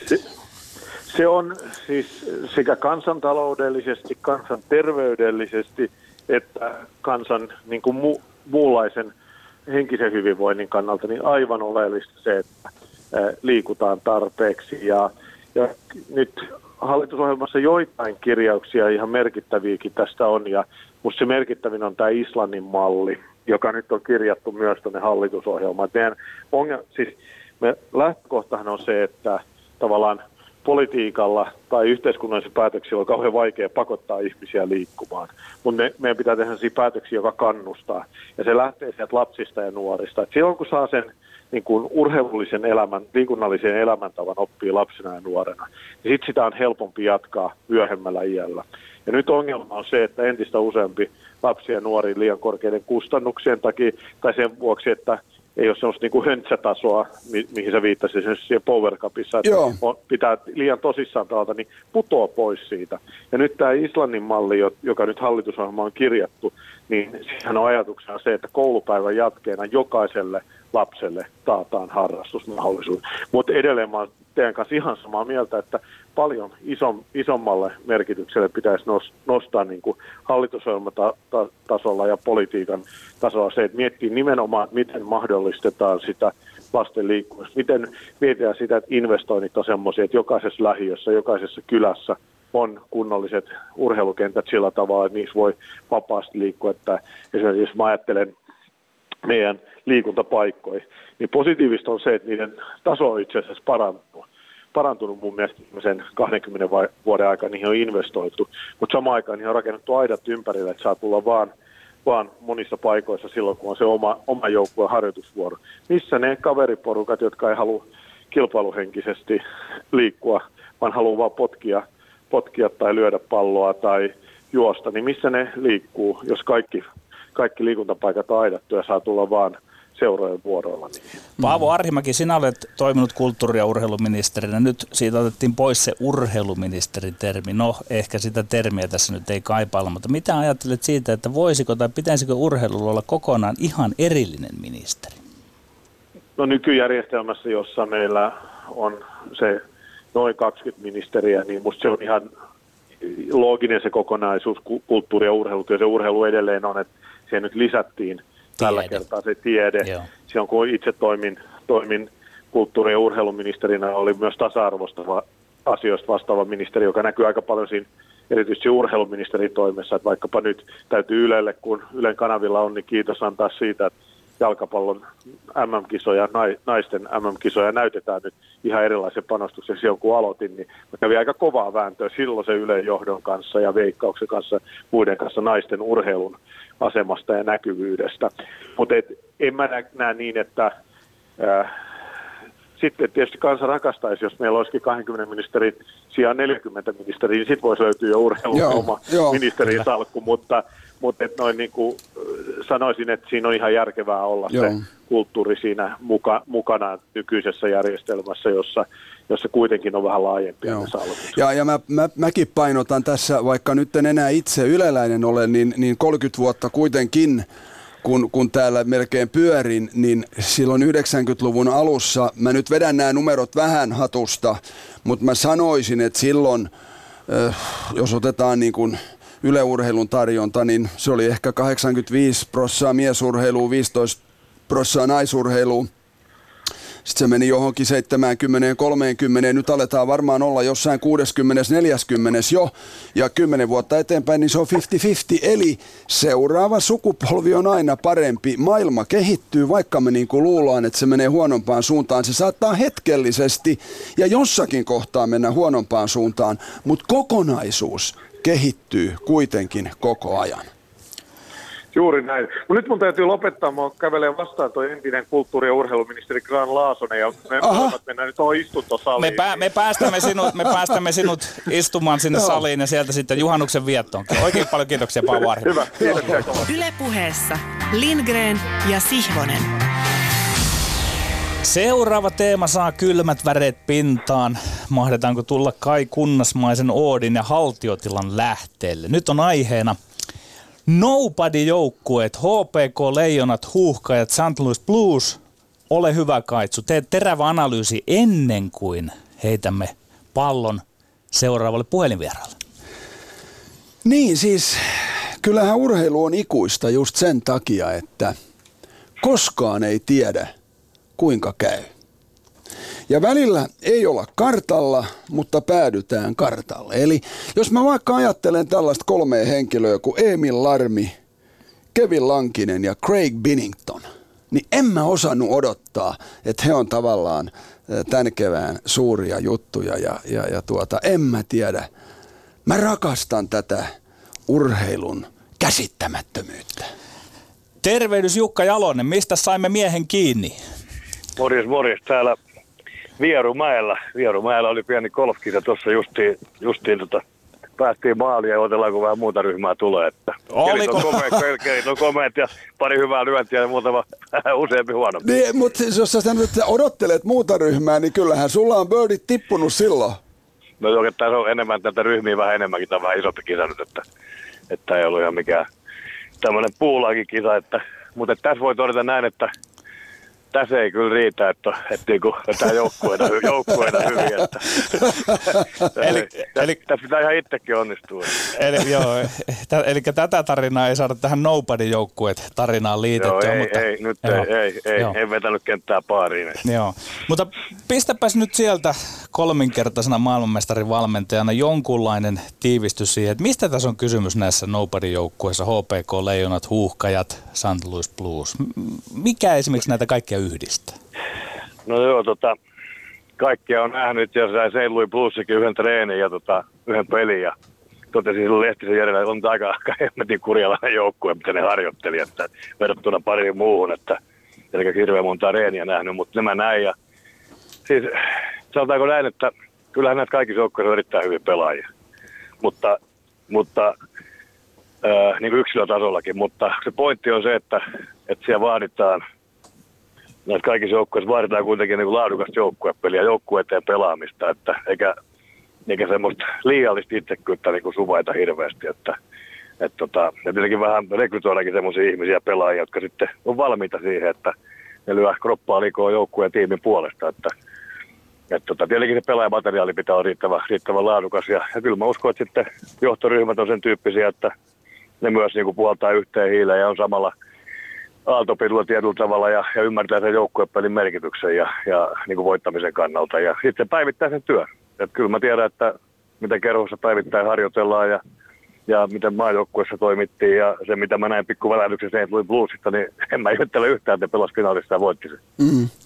Jos, jos mä heitän täältä tämmöisen, sanotaanko, ajatuksen, mikä mulle on tullut, kun mä ajattelen Pennasta – Rive Kanervaa ja, ja, ja sinua Jukka, niin jos mä olisin teidän alaisuudessa, jonkun teidän alaisuudessa, niin mulle tulisi todella hyvä mieli siitä, että jollakin lailla, kun mä katselen teitä, niin mulle tulee semmoinen olo, että te luotatte toisiin ihmisiin. Te luotatte teidän pelaajiin te tiedätte, että ei mulla ole nyt parhaat pelaajat, mutta silti mä luotan teihin. Ja, ja jos mulla silloin vaikka tulee tilanne, tässä Petterin kanssa juteltiin, että on seiska peli ja sulla on rankkari ja sun pitää pistää se sisään, niin silloin kun sä koet, että Jukka Jalonen luottaa minuun, niin mulla tulee niin rauhallinen ja hyvä olo, että mä olen parempi pelaaja kuin mitä mä oikeastaan olen. Kiitos tämän luottamuksen. Joo, se on, joo, se on ihan selvää, että kyllä kaikki perustuu ihan oikeasti. Johtaminen perustuu, perustuu luottamukseen. On sitten valmentaja, valmentaja tuottaa pelaajia ja päävalmentaja luottaa muihin valmentajiin. Se johtoryhmä antaa vastuuta ja sitten ottaa sitä kautta ja motivoi, motivoi ihmisiä tekemään hommia niin kuin pystyy joka päivä. Mutta ehkä kuitenkin vielä niin kuin voisi korostaa sitä, sitäkin myös, että että se, miten me määritellään aina niin kuin hyvä pelaaja tai vähän huonompi pelaaja, mikä se niin kuin on se juttu. Kyllä me aika usein mietitään sitä, että miten se nyt pysyy vaikka kiekko lavassa. Että onko, millainen se on niin kuin kiekon kanssa mm. ja aika usein silloin, kun on tilaa ja aikaa, näyttääkö se niin kuin hyvältä. Vai onko se sitten semmoinen, että se on tosi vahva kulmissa ja kova kamppailee ja ei välttämättä niin näyttää, voi olla vähän kulmikas, mutta silti kuitenkin ehkä kamppailut voittaa enemmän kuin puolet ja, ja luisteluvoimainen ja taistelee ja hyvässä kunnossa ja niin kuin, että just miten määritellään niin kuin hyvä pelaaja, parempi tai huonompi pelaaja, niin siinä, siinäkin voidaan mennä väliin vähän mettää. Että, mm. että tosiaan, niin okei, okay, nobody on niin kuin ehkä parempi sana, että oli tuntemattomampi pelaaja meidänkin joukkueessa ja ehkä jossain muussakin menestyneessä joukkueessa, mutta, mutta sitten kuitenkin niin kuin, kun lyödään jätket tuohon yhteen vasta, niin kuin vastakkain, niin, niin kuin tunnetumpien pelaajien kanssa, niin sitä eroa ei välttämättä olekaan. Et ehkä se johtuu osittain myös tietenkin sitä itseluottamuksesta, joka on syntynyt siinä, kun on tehty töitä yhdessä ja, ja pelaajia luotetaan ja he pystyy vetämään niin kuin siellä, niin kuin äärirajoilla tavallaan omien kykyjensä suhteen, mm. eikä 70 prosenttia, että he saa irti sen, mihin he parhaimmillaan pystyy. Että en mä usko, että se on mistään, ikinä mistään itsensä ylittämistä kysymys, vaan siitä, että pääsee lähelle sitä omaa maksimia, mm. että pääseekö ikinä ihan siihen asti, niin se on sitten toinen kysymys. Mutta mut sillä lailla, niin me on paljon juteltu täällä isänmaallisuudesta, myöskin kansalliskiihkosta, tästä niin kuin yhteisöllisyydestä, jonka leijonat luo, niin kyllä mun täytyy sanoa, että kyllä tämä kevät kun ajatellaan niin kuin HPK, Leijoni, Huuhkaji ja St. Louisia, niin Jos nyt olisi nuori pelaaja, niin, niin kyllä täytyy sanoa, että on tämä ollut huikea kevät. Et vaikka jos ajatellaan niin kuin Joel Kivir, Kivirantaa, niin tota, silloin kun hänet valittiin niihin ensimmäisiin leiriryhmiin, niin, niin kuin puolet toimittajistahan oli sitä mieltä, että no joo, se tippuu sieltä kohta. Sitten valittiin MM-joukkue. Aha, katos, Joel Kiviranta on joukkueessa. No, mutta ei sitä varmaan leimata, koska kyllä kuitenkin NRistä tulee joku, joka se pudottaa. Mutta sit sä leimasit hänet, Jukka, jo viikkoa ennen kisoja sanoit, minä luotan sinuun, Joel. Sitten alkaa turnaus. Ja perskele, tämä Vaasan Sportin, niin kuin sanoit, hyvä pelaaja, mutta kuitenkin tavallaan nobody. Hän on maailmanmestari ja nyt hänellä on NHL-kontrahti. Kyllähän nämä on sellaisia niin kuin satuja, että nämä antaa nuorille ihmisille, on sitten laji mikä tahansa, valtavan voiman. Ehdottomasti kyllä, totta kai antaa uskoa, uskoa siihen omaan tekemiseen ja omiin mahdollisuuksiin, kun näkee, että semmoisetkin pelaajat, jotka välttämättä nyt ei ollut pitkään tuossa esillä ja julkisuudessa ja ei ole silleen tehoillut, mutta kyllä mä näkisin, että kaikissa liikajoukkueissa se top kolme pelaajat on kyllä aika korkeita, korkeita tasoja, pystyy pelaamaan kansainvälisesti laadukasta lätkää. Että, mm.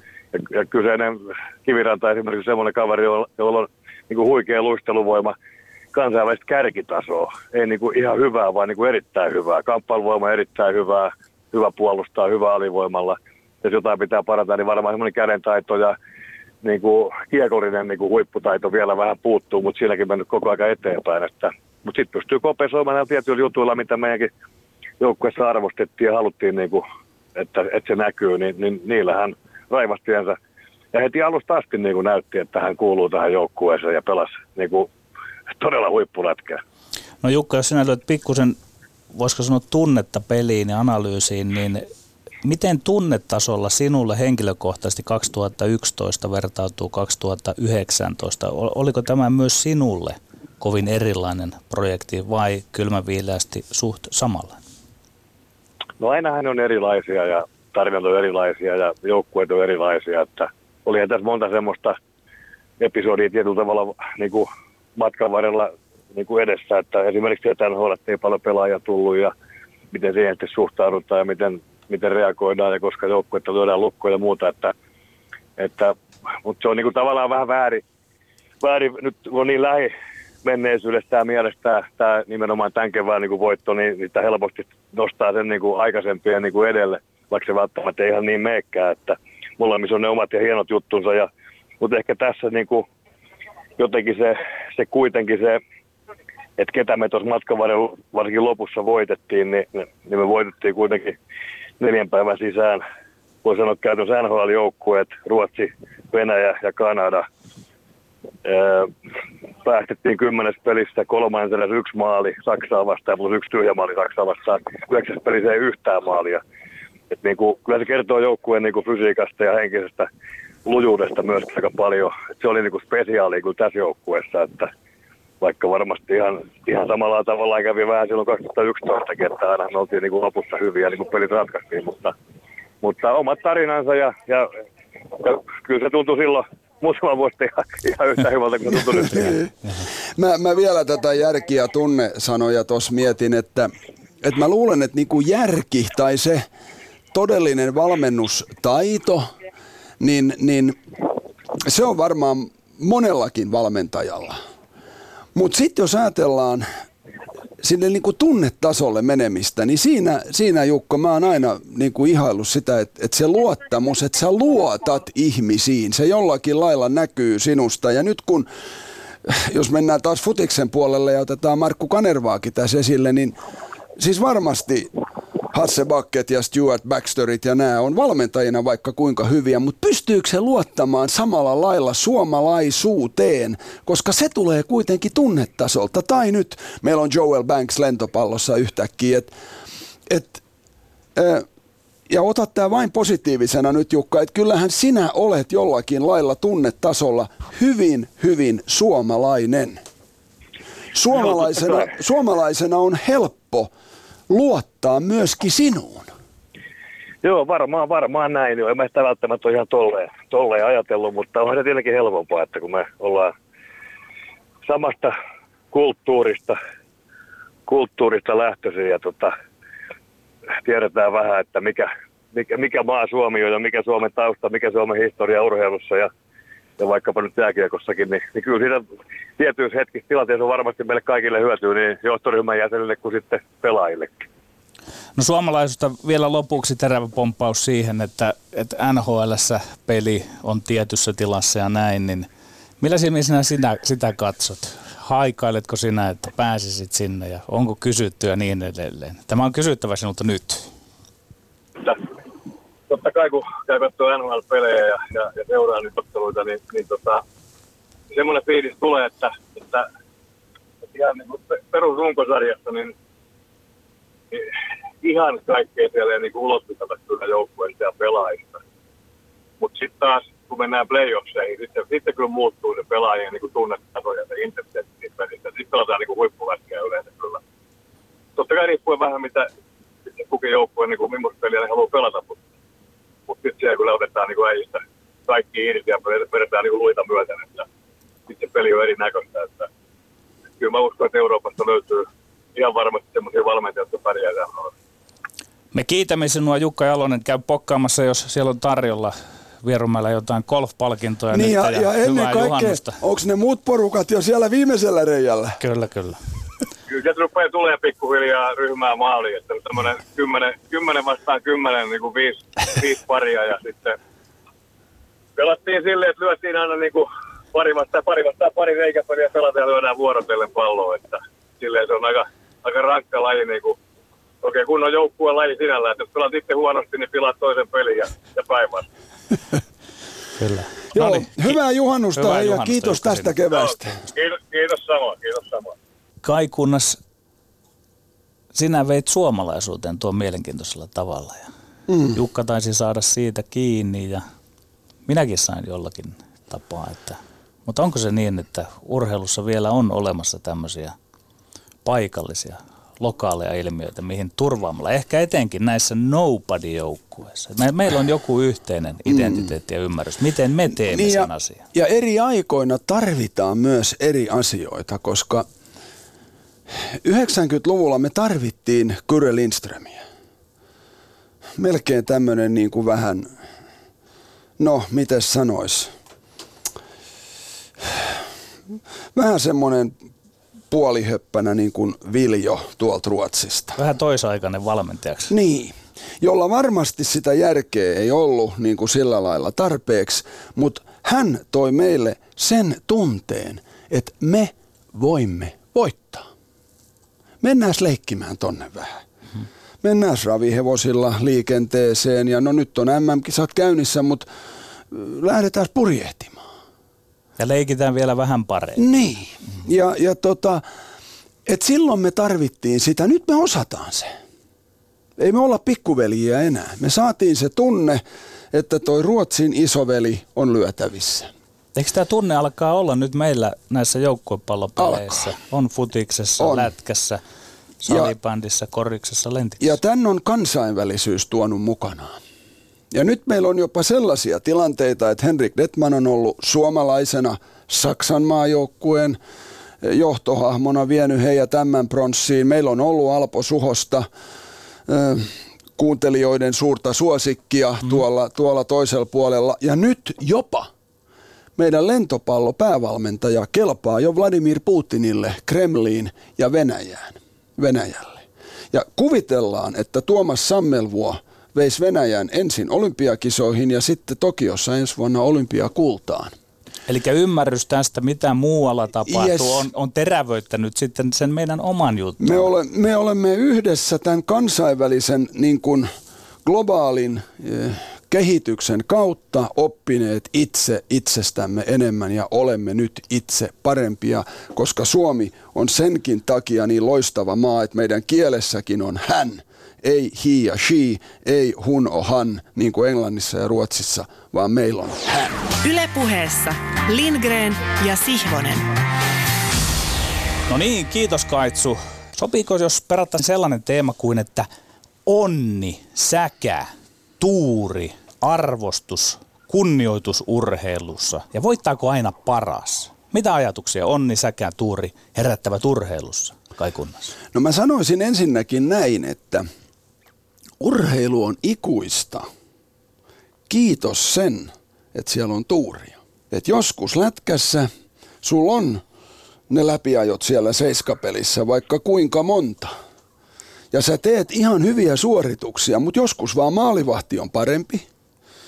Joskus tolpat on välissä. Ja kaveri pääsee yhteen jonkun sortin pieneen paikkaan ja roiskasee kaverin pyllyn kautta sisään. Ja se homma ratkee siihen. Ja sun on ihmisenä, urheilijana hyväksyttävä se, että tänään paras ei voittanutkaan. Ja se on se, mikä viehättää meitä urheilussa. Sen takia urheilu on ikuista. Antiikin ajoista tähän päivään sitä on tehty. Joku jaksaa uskoa, että mun tuuri kääntyy. Hieno kiteytys. Ja tästä meillä on linjoilla Anni-Mari Korte. Joo, on täällä kyllä. Kävit meillä täällä Lindgrenissä Sihvosessa vieraanamme viime syksynä, tarkkaan ottaen 17.8. 2018. Joo. Kiinnostaa kuulla, mitä sulle kuuluu nyt? Paljon on tapahtunut viime elokuun, että nyt kuuluu on tosi hyvää. Isot on alkanut loistavasti ja kovasti on tässä vuoden aikana töitä tehnyt sen eteen. Hyvin on hoitunut asiat, että ammattiurheilijana on nyt. Liitetään tämä vähän tuohon, kun Kaitsu puhui tuossa jo tuurista ja näin, että tempaisit ennätyksesi 1293. Missä Joo. määrin sun arvion mukaan sellainen suoritus, tarvittiinko siihen myös ripaus onnea? Niin mitä mulla tulee mieleen se, että sitten oliko se heti seuraavassa kisassa, olisit ehkä jopa parantanut ennätystäsi, mutta jalkasi osui ensimmäisellä aidalla aitaan. Mutta, mutta otas vähän tästä onnesta kiinni. Siinä kirjassa on sellainen onni, että, että siinä Reetta Hurske mun vierellä lähti hyvin ja mä yritin pysyä perässä, niin oli onnea, että Reetta oli siellä mukana, mutta sitten varmaan se toinen mies mitenkään täydellisesti. No miten tässä sun uran varrella, kun sä olit välillä lopetit ja muuta, niin onko se nyt kuitenkin mm-hmm. sitten kaiken kaikkiaan ollut semmoista onnen puolelle kääntämistä se sinun urheilemisesi, että olet saanut sen nyt niinku tavallaan myötä itsellesi? Paljon vastoinkäymisiä, jos eteen joutunut käymään, että on se onni vihdoin tullut. Missä jamassa nyt yksilöpuolella te naiset olette suomalaisessa urheilussa mielestäsi? No mun mielestä naisilla menee tosi hyvin, varsinkin yleisurheilussa, niin me näistä ollaan nyt tultu, tultu ja tehty näitä tuloksia ja johdetaan vielä Suomen yleisurheilun eteenpäin. Hei, saanko mä vielä heittää sulle yhdet kiitokset täältä? Joo. Kun tota noin, äh, mun mielestä sä oot tosi tärkeä sillä lailla nyt esimerkkinä meille suomalaisille, että Sä tiedät, että varsinkin just teistä naisista, niin hirveän helposti ikä nousee esille. Noin muutenkin mm-hmm. ihmisistä puhutaan, että no se on nyt jo kolme yksi, eihän siitä ole enää mm-hmm. mihinkään. Mm-hmm. Niin sä olet todella hyvä esimerkki siitä meille kaikille, että et niinku never say never. Että vaikka tuntuu viisi vuotta pahalta, hommat ei kulje, on sairauksia, on vaikka mitä, niin uskoo jollakin lailla siihen, että onko se sitten onnea tai mitä tahansa, mutta että jossain vaiheessa se kova työ, jonka tekee, niin kuin kääntyy onneksi, joka näyttää onnelta, vaikka se on ehkä nimenomaan aivan muuta kuin, kova, kuin onnea. Eli se on nimenomaan sitä ansaittua onnea kovan työn kautta. Et kiitos Joo. siitä. Kiitos tästä esimerkistä. Kiitos, kiitos näistä kivoista sanoista. Että mä toivon tosiaan, että pystyn näyttämään esimerkkiä, että ei koskaan ole liian vanha, kun jotain haluaa oikeasti. Mahtavaa, kiitos ja oikein hyvää juhannusta sinulle Anni-Mari sinne ja ennen muuta menestystä urheilukauteesi. Mm-hmm. Kiitos. Kiitos paljon. Otas Kaitsu vielä siitä kiinni. Mä kysyn sulta, että milloin sä oot tarvinnut viimeksi onnea omassa urheilusuorituksessa? Tai milloin ylipäätään oot urheilut? Huh. No mä pelaan aika paljon nykyään petankkia. Ja mähän on niin kuin välillä sitä mieltä, että – mä niinku hallitsen ne kuulat. Mutta siis, jos onnesta puhutaan, niin mähän edes, en edes istuisi tässä, jos ei mulle todella olisi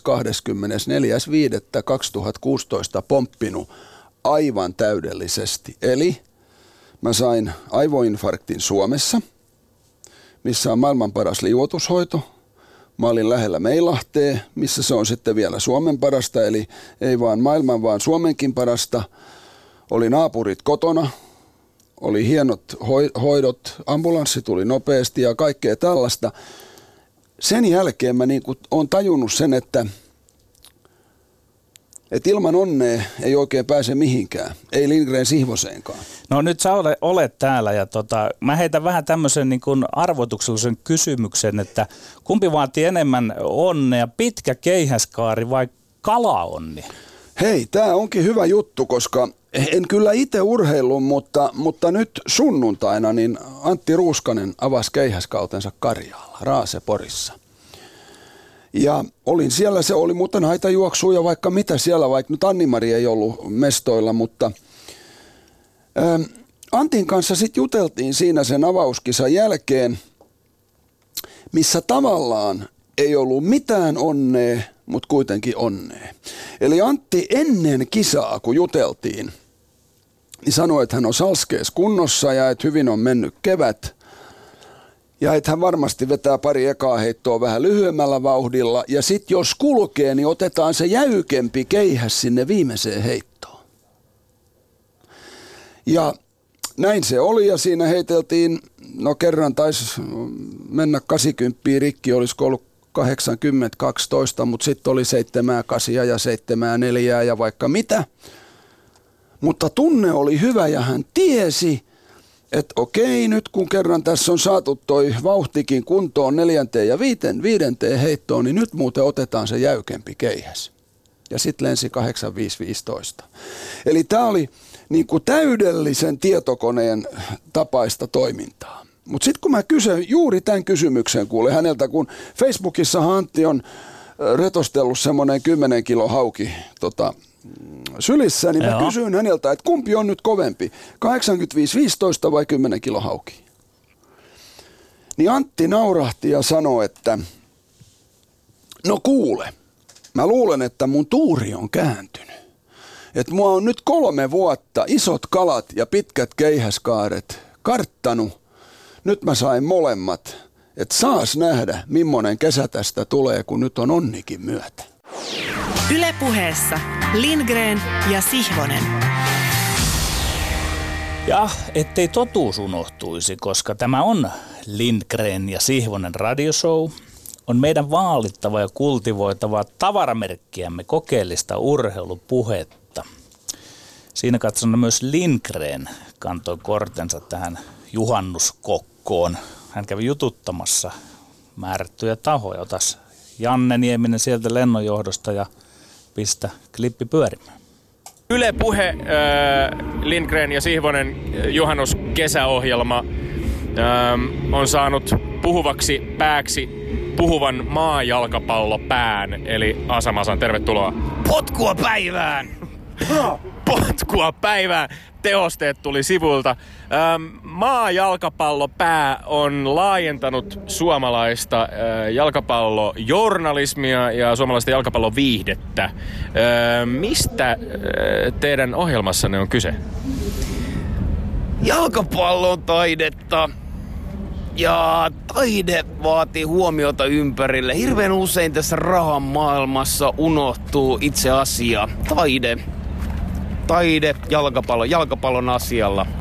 Onko, onko jalkapallo taidetta, jos, jos ajatellaan vaikka toukokuun, äh, toukokuussa pelattua mestarien liigan finaalia äh, Madridissa, jossa, jossa kaksi englantilaista joukkuetta kohtasivat Espanjassa välierien jälkeen, jotka olivat aivan, aivan hillittömiä spektaakkeleja. Ja sitten tuli tällainen loppuottelu, joka, jonka aikana eh, iso osa katsojista, eh, jos ei ollut jommankumman joukkueen puolella, niin, niin joutui vähän nipistelemään itseään, että sen taiteen äärellä pysy hereillä, mutta vo, eikö Meinasi kyllästyä jalkapalloon kesken pelin. Käsipallossa, jos polvella potkaseminen käsipallossa on kiellettyä, niin ei se ole kielletty, jos toinen heittää sinun polveen sitten kosketta polvella. Tyhmä sääntö. Harmittavasti nuorten urheilijoiden päät sotki. Tylsä peli. Olen Toffe myös. Ää, Liverpool varasti meidän stadionin. Katkera. Aina. lojaliteetit paljastuivat. Ää, ymmärrän tunteen hyvin. Onneksi tuli toinen maali. Mm. Entä mitä mieltä olet sitten, jos, jos ajatellaan taidetta, niin taiteen kohdalla sitten myöskin aika oleellista on se, että ää, ketkä ovat ja millaisia ovat ne mesenaatit, jotka mahdollistavat taiteen. Jos me ajatellaan ää, Federation International äh, Football Association vai miten se nyt meneekään, FIFA ja, ja äh, kansainvälisen jalkapalloliiton rahoitusjärjestelmiä tämän, tämän, näiden spektaakkelien, tämän taiteen mahdollistajana. Pitäisikö meidän jalkapallofaneina tuntea pistosta sydämessä, että me nautimme tästä taiteesta, joka on niin kyseenalaisin metodein meille suotu? Äh, taistelu alkaa maan alta. Ensin järjestetään kyläotteluita, pihaotteluita, puulaakiotteluita, kyläotteluita, paikkakuntaotteluita ja joskus matkustamme Tuusulaan. Jalkapallo elää, sano FIFA mitä vaan. Eli maajalkapallo pääohjelmana myöskin on osa jonkinlaista kapinaliikettä. Kapina, kapina. Puhuin tästä aikaisemmin sinun kanssa, kuinka se, että miten jos me katsomme otse, ottelua ja näemme ottelun, niin tuntuu, että voisimme vaikuttaa siihen. Minulla on semmoinen tunne, että tämä renesanssi johtuu siitä, että Yle ei näyttänyt Suomen jalkapallo huuhkajien nousua maajalkapallon huipulle.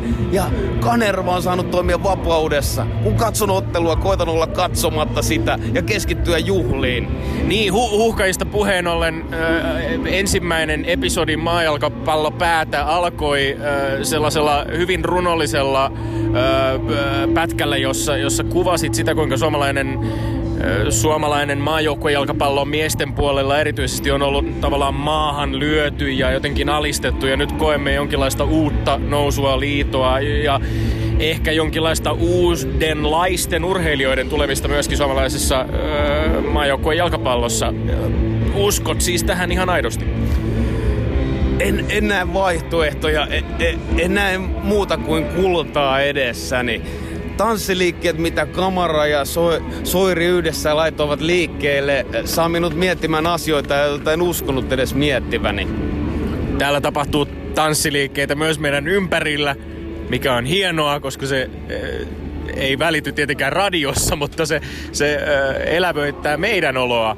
Ähm, entä sitten sukupuolikysymys? Tänä kesänä pelataan naisten jalkapallon maailmanmestaruuskilpailut, jotka ainakin näin äh, aluksi vaikuttaisi siltä, että ovat saavassa ihan poikkeuksellista huomiota, jos ajattelee futiksen MM-kisoja, naisten MM-kisoja aikaisemmin. Äh, mutta toisaalta ollaan tilanteessa, jossa esimerkiksi norjalainen maailman parhaaksi valittu Aada Hegerberg boikotoi näitä kisoja. Miesten puolella ei varmaan voisi kuvitella, että maailman parhaaksi jalkapalloilijaksi valittu kuka nyt sitten minä vuonna oiskaan Messi tai Ronaldo tai joku muu boikotoisi futiksen MM-kisoja. Miten näet tämän sukupuolikysymyksen? Onko maajalkapallopää virittynyt myöskin naisten pelaamaan jalkapalloa? Olen kiihtynyt Helmarien kierteestä. Minun oma ää, vanhempi sukupolvi, äiti ja isä virittäytyivät rakkauden tunnelmien Suomi-Albania seuran jäsenissä. Ja minä en ole ikinä käynyt Albaniassa. Syyskuussa suunnittelen ja säästän Albanian matkaa varten rahaa. Aion, aion mennä huutamaan. Ää, Helmarit, Helma, olen aina miettinyt, että onko siinä kuitenkin näin kuitenkin pieni kunnianosuus miesjalkapallolle. Ari, Chico, Helmille, Jelmari. Hmm, en tiedä.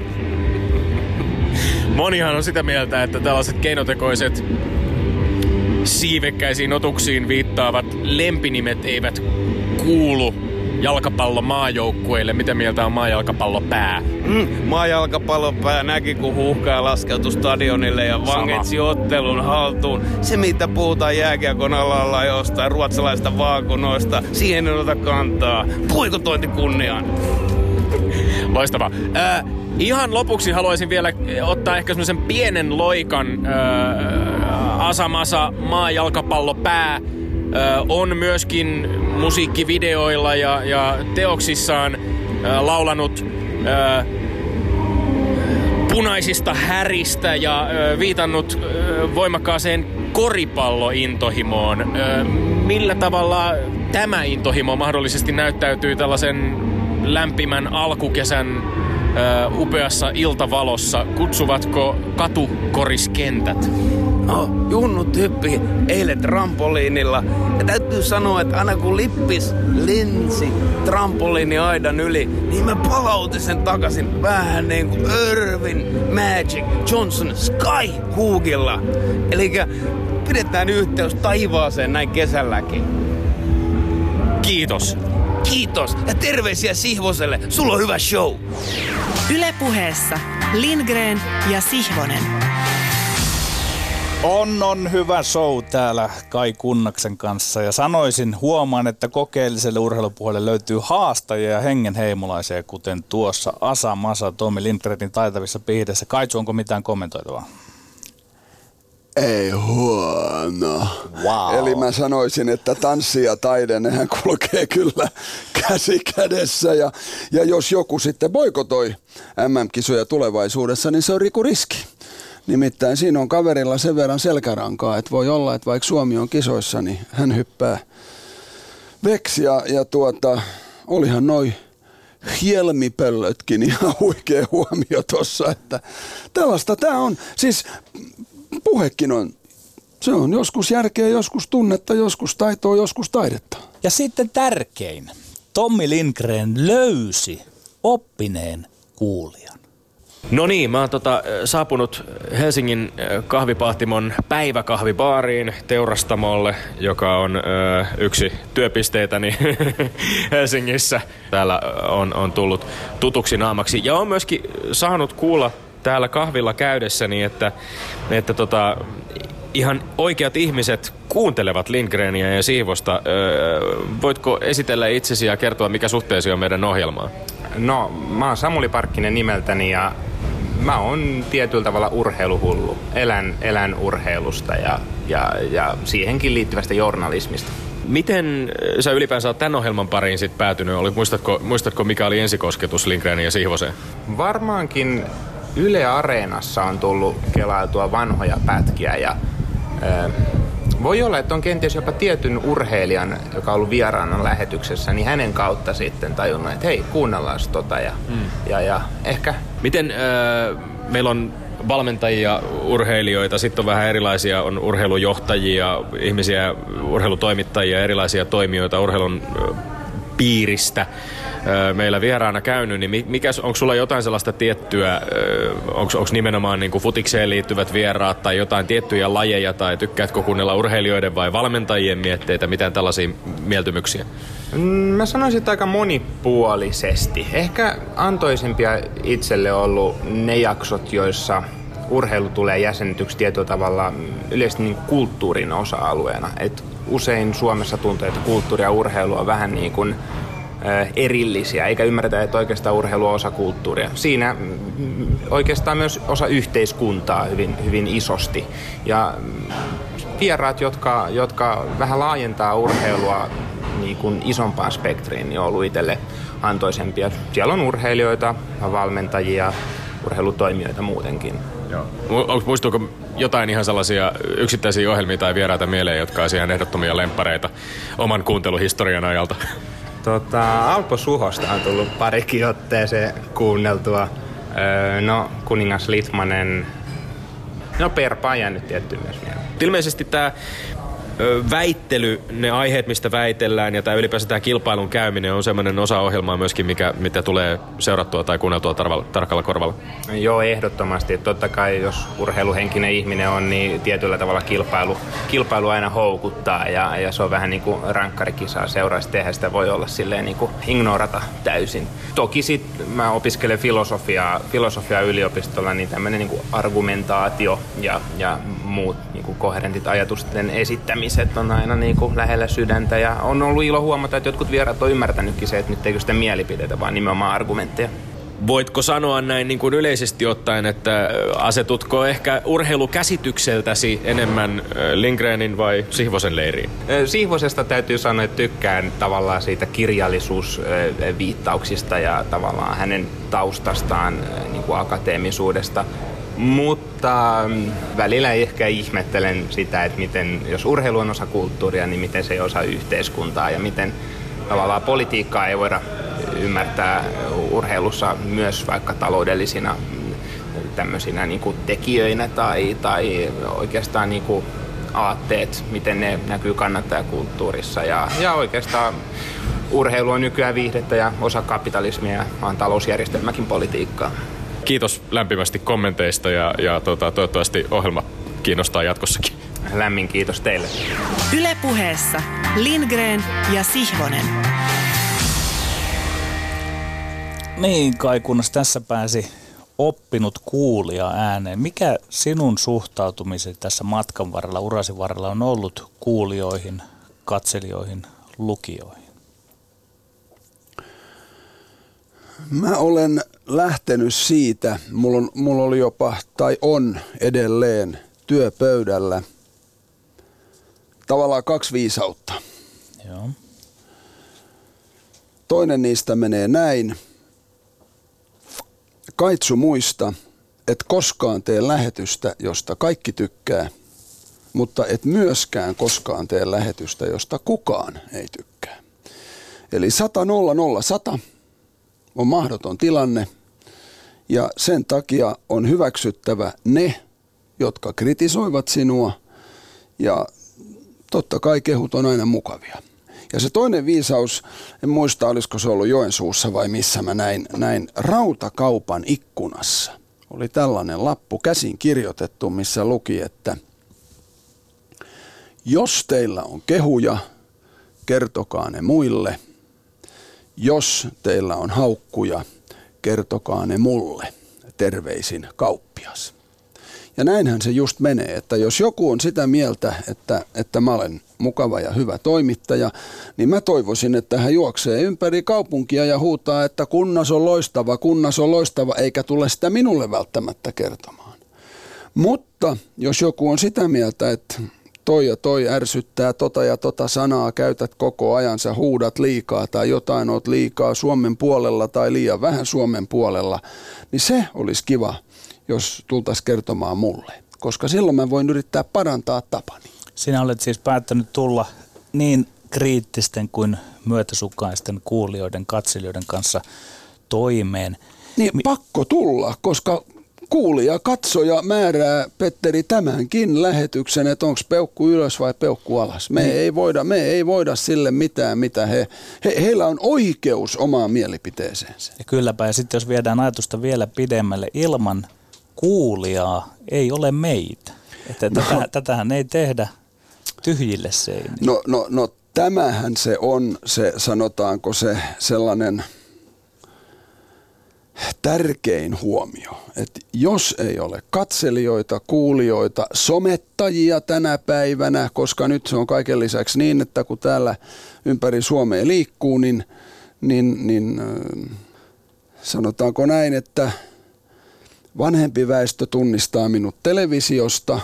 Nuorempi väestö ei edes tiedä, että mä olen ollut televisiossa ja käynyt 24 jääkiekon MM-kisat. Ja tämän, ei, ei kukaan tiedä. Niin, jos olet siellä Twitterissä, ai sulla on se Snapchatti. Kun mennään powerkuppiin lentopalloon, missä nuoret on 7-15-vuotiaita, niin siellä en minä ole TV- ja radiotoimittaja, vaan mä olen se kaitsu, joka pyörii somessa. Ja, et, et, ja, ja jollakin lailla, kun kysyit, että fanitanko urheilijoita tai onko mulle tärkeää olla niin kuin hyvissä väleissä urheilijoita ja valmentajia ja näitä, totta kai on. Koska ilman urheilijoita, ilman valmentajia, ilman talkootyöläisiä, ilman managereita, en minä olisi silloinkaan mitään. Ja sitten oma lukunsa on kuitenkin se, että me emme voi haistella sitä, että mitä meiltä halutaan kuulla, mitä meiltä halutaan lukea, nähdä määräänsä enempää, mm. vaan ehkä pitää olla myös rohkeutta kuulijaa haastaa. Niin ja sanotaan, että kun, kun nyt tässä kyselit, että oletko Kaitsu niin kuin brändännyt itseesi mm. tai jotain, niin kyllä mulla kaksi sanaa on ollut tärkeitä. Erotu ja yllätä. Eli, ja nyt mulla on sillä lailla, tämän mä opin 2002 itse asiassa Salt Lake Cityn olympialaisissa. Siellä nimittäin Jay Leno, joka silloin oli tämä tämä todella USAn ykkös, ykkösnimi talkshowssa, niin hän veti kaikki shownsa sieltä illalla. Ja kesken kisojen yhtäkkiä multa tultiin kysymään, että are you, Kai Kunnas, would you, että heillä oli silloin sellainen iltashow, missä äh, Jay Lenollahan oli valtava leuka. Niin, niin hänellä oli silloin äh, tarkoituksena puhua erilaisuudesta. Että siellä oli toimittaja suurimman nenän ja pienimmän nenän kanssa ja kalju ja pitkätukkanen ja totta kai mä ymmärsin sitten, että no niin, hörökorvanenhan sinne haluttiin myöskin. Ja sanoin, että no sopiihan tämä. Ja silloin mä niin tajusin sen, että eihän mun tarvii brändätä itseäni, kun mä olen jo siipimutteri. Koulussa kiusattiin, se teki kipeätä, nyt ei enää tee kipeätä, koska mä olen itse valinnut sen ihan niin kuin Jay Leno, koska sitten tuli vielä joulukortti sen jälkeen kotiin, jossa oli valtavan pitkä leuka, josta kaikki joululahjat roikkuivat ja sitten siinä luki jotain, että a cheeky Christmas for everybody ja näin poispäin. No kun päätit erottua tehdä sen eron ehkä muihin, niin onko siitä sitten seurannut erilaista palautetta? Onko se väistämätön seuraus? Sekä hyvää että huonoa. Joku tykkää, toinen ei, ja niin sen pitää mennä. Koska silloin tavallaan se kiinnostus ja keskustelu jatkuu ja jatkuu. Ihmiset, ihmiset saavat ottaa puoliaan siinä ja ehkä keskenäänkin kinastella Joo, siitä, ja mä sanoisin, mikä, mikä se äijä tämä on tämä mm, Kai Kunnas. Ja mä sanoisin jopa, että se sillä lailla... Äh, on opettanut minua, että se sekä antaa nöyryyttä että tsemppiä. Et silloin kun itse tulee jostakin selostuksesta ja ajattelee, että Juman Glacier, nyt meni niin putkeen tämä, että perskele sentään näin hyvää en ole koskaan tehnyt. Ja sit saavat sähköpostissa ja siellä lukee, että mä en jaksa sua, oli pakko sulkea heti, sä huudat liikaa. Ja päinvastoin, eli silloin sä pydyt niin kuin näyränä, kun sä tajuat, että ei tämä nyt ollutkaan niin hyvä. Ja taas sitten, kun joskus tulee jonkun selostuksen jälkeen ja ajattelee, että voi apua, mä oon surkea, mä en edes huomannut, että jenkit vaihto maalivahtiin ennen kuin oli 12 minuuttia pelattu sitä kolmatta erää. Että kyllä siis saavat sähköpostin, ja joku on kirjoittanut, että olipa hieno selostus tänään, että sä olet kyllä niin paras niin silloin kun tuntuu huonolta, niin eli, eli tämä on se niinku, ja tämä on se, minkä takia on niin mielenkiintoista elää. Sä koke, koet uusia ihmisiä ja sä et tiedä, mitä tapahtuu. Sä tuut Lindgren sihvoseen, sulla on jotain ajatuksia, että näin tämä menee, mutta ei se mene niin. Joskus menee paremmin joku minuutti, joskus huonommin. Semmoista se elämä on, semmoista se urheilu. Ylepuheessa Lindgren ja Sihvonen. Kiitos lämpimästi Kai Kunnas vierailustasi ja hyvää juhannusta sinulle. Kiitos. Sanon vielä sen, että mä emme kyllä kutsua sinut perinteiseenkin Lindgren Siivonen radiosouhun, koska tiedämme, että odotat vesikielellä päästä tuomariksi. Mm, jos Tommi uskaltaa tulla, silloin saa nähdä. Niin, Tommi ei nyt päässyt lauteelle, koska hänellä oli se ylä- tai alaraaja vamma. Mm, voinko mä tulla tuomarina, vaikka mulla on koko ajan sekä ylä- että alarajavamma. Ehkä sen takia sinä olet erittäinkin tervetullut. Ja Kiitos. Tässä kohtaa vielä hyvää kesää, hyvää juhannusta kuulijalle. Lindgren ja Siivonen palaa entistä ehompana kuuden viikon päästä ensi elokuussa. Nyt täältä kansi kiinni ja kuulemiin. Ylepuhe perjantaisin kello yksi ja Yle Areena. Lindgren ja Sihvonen. Yle Puhe.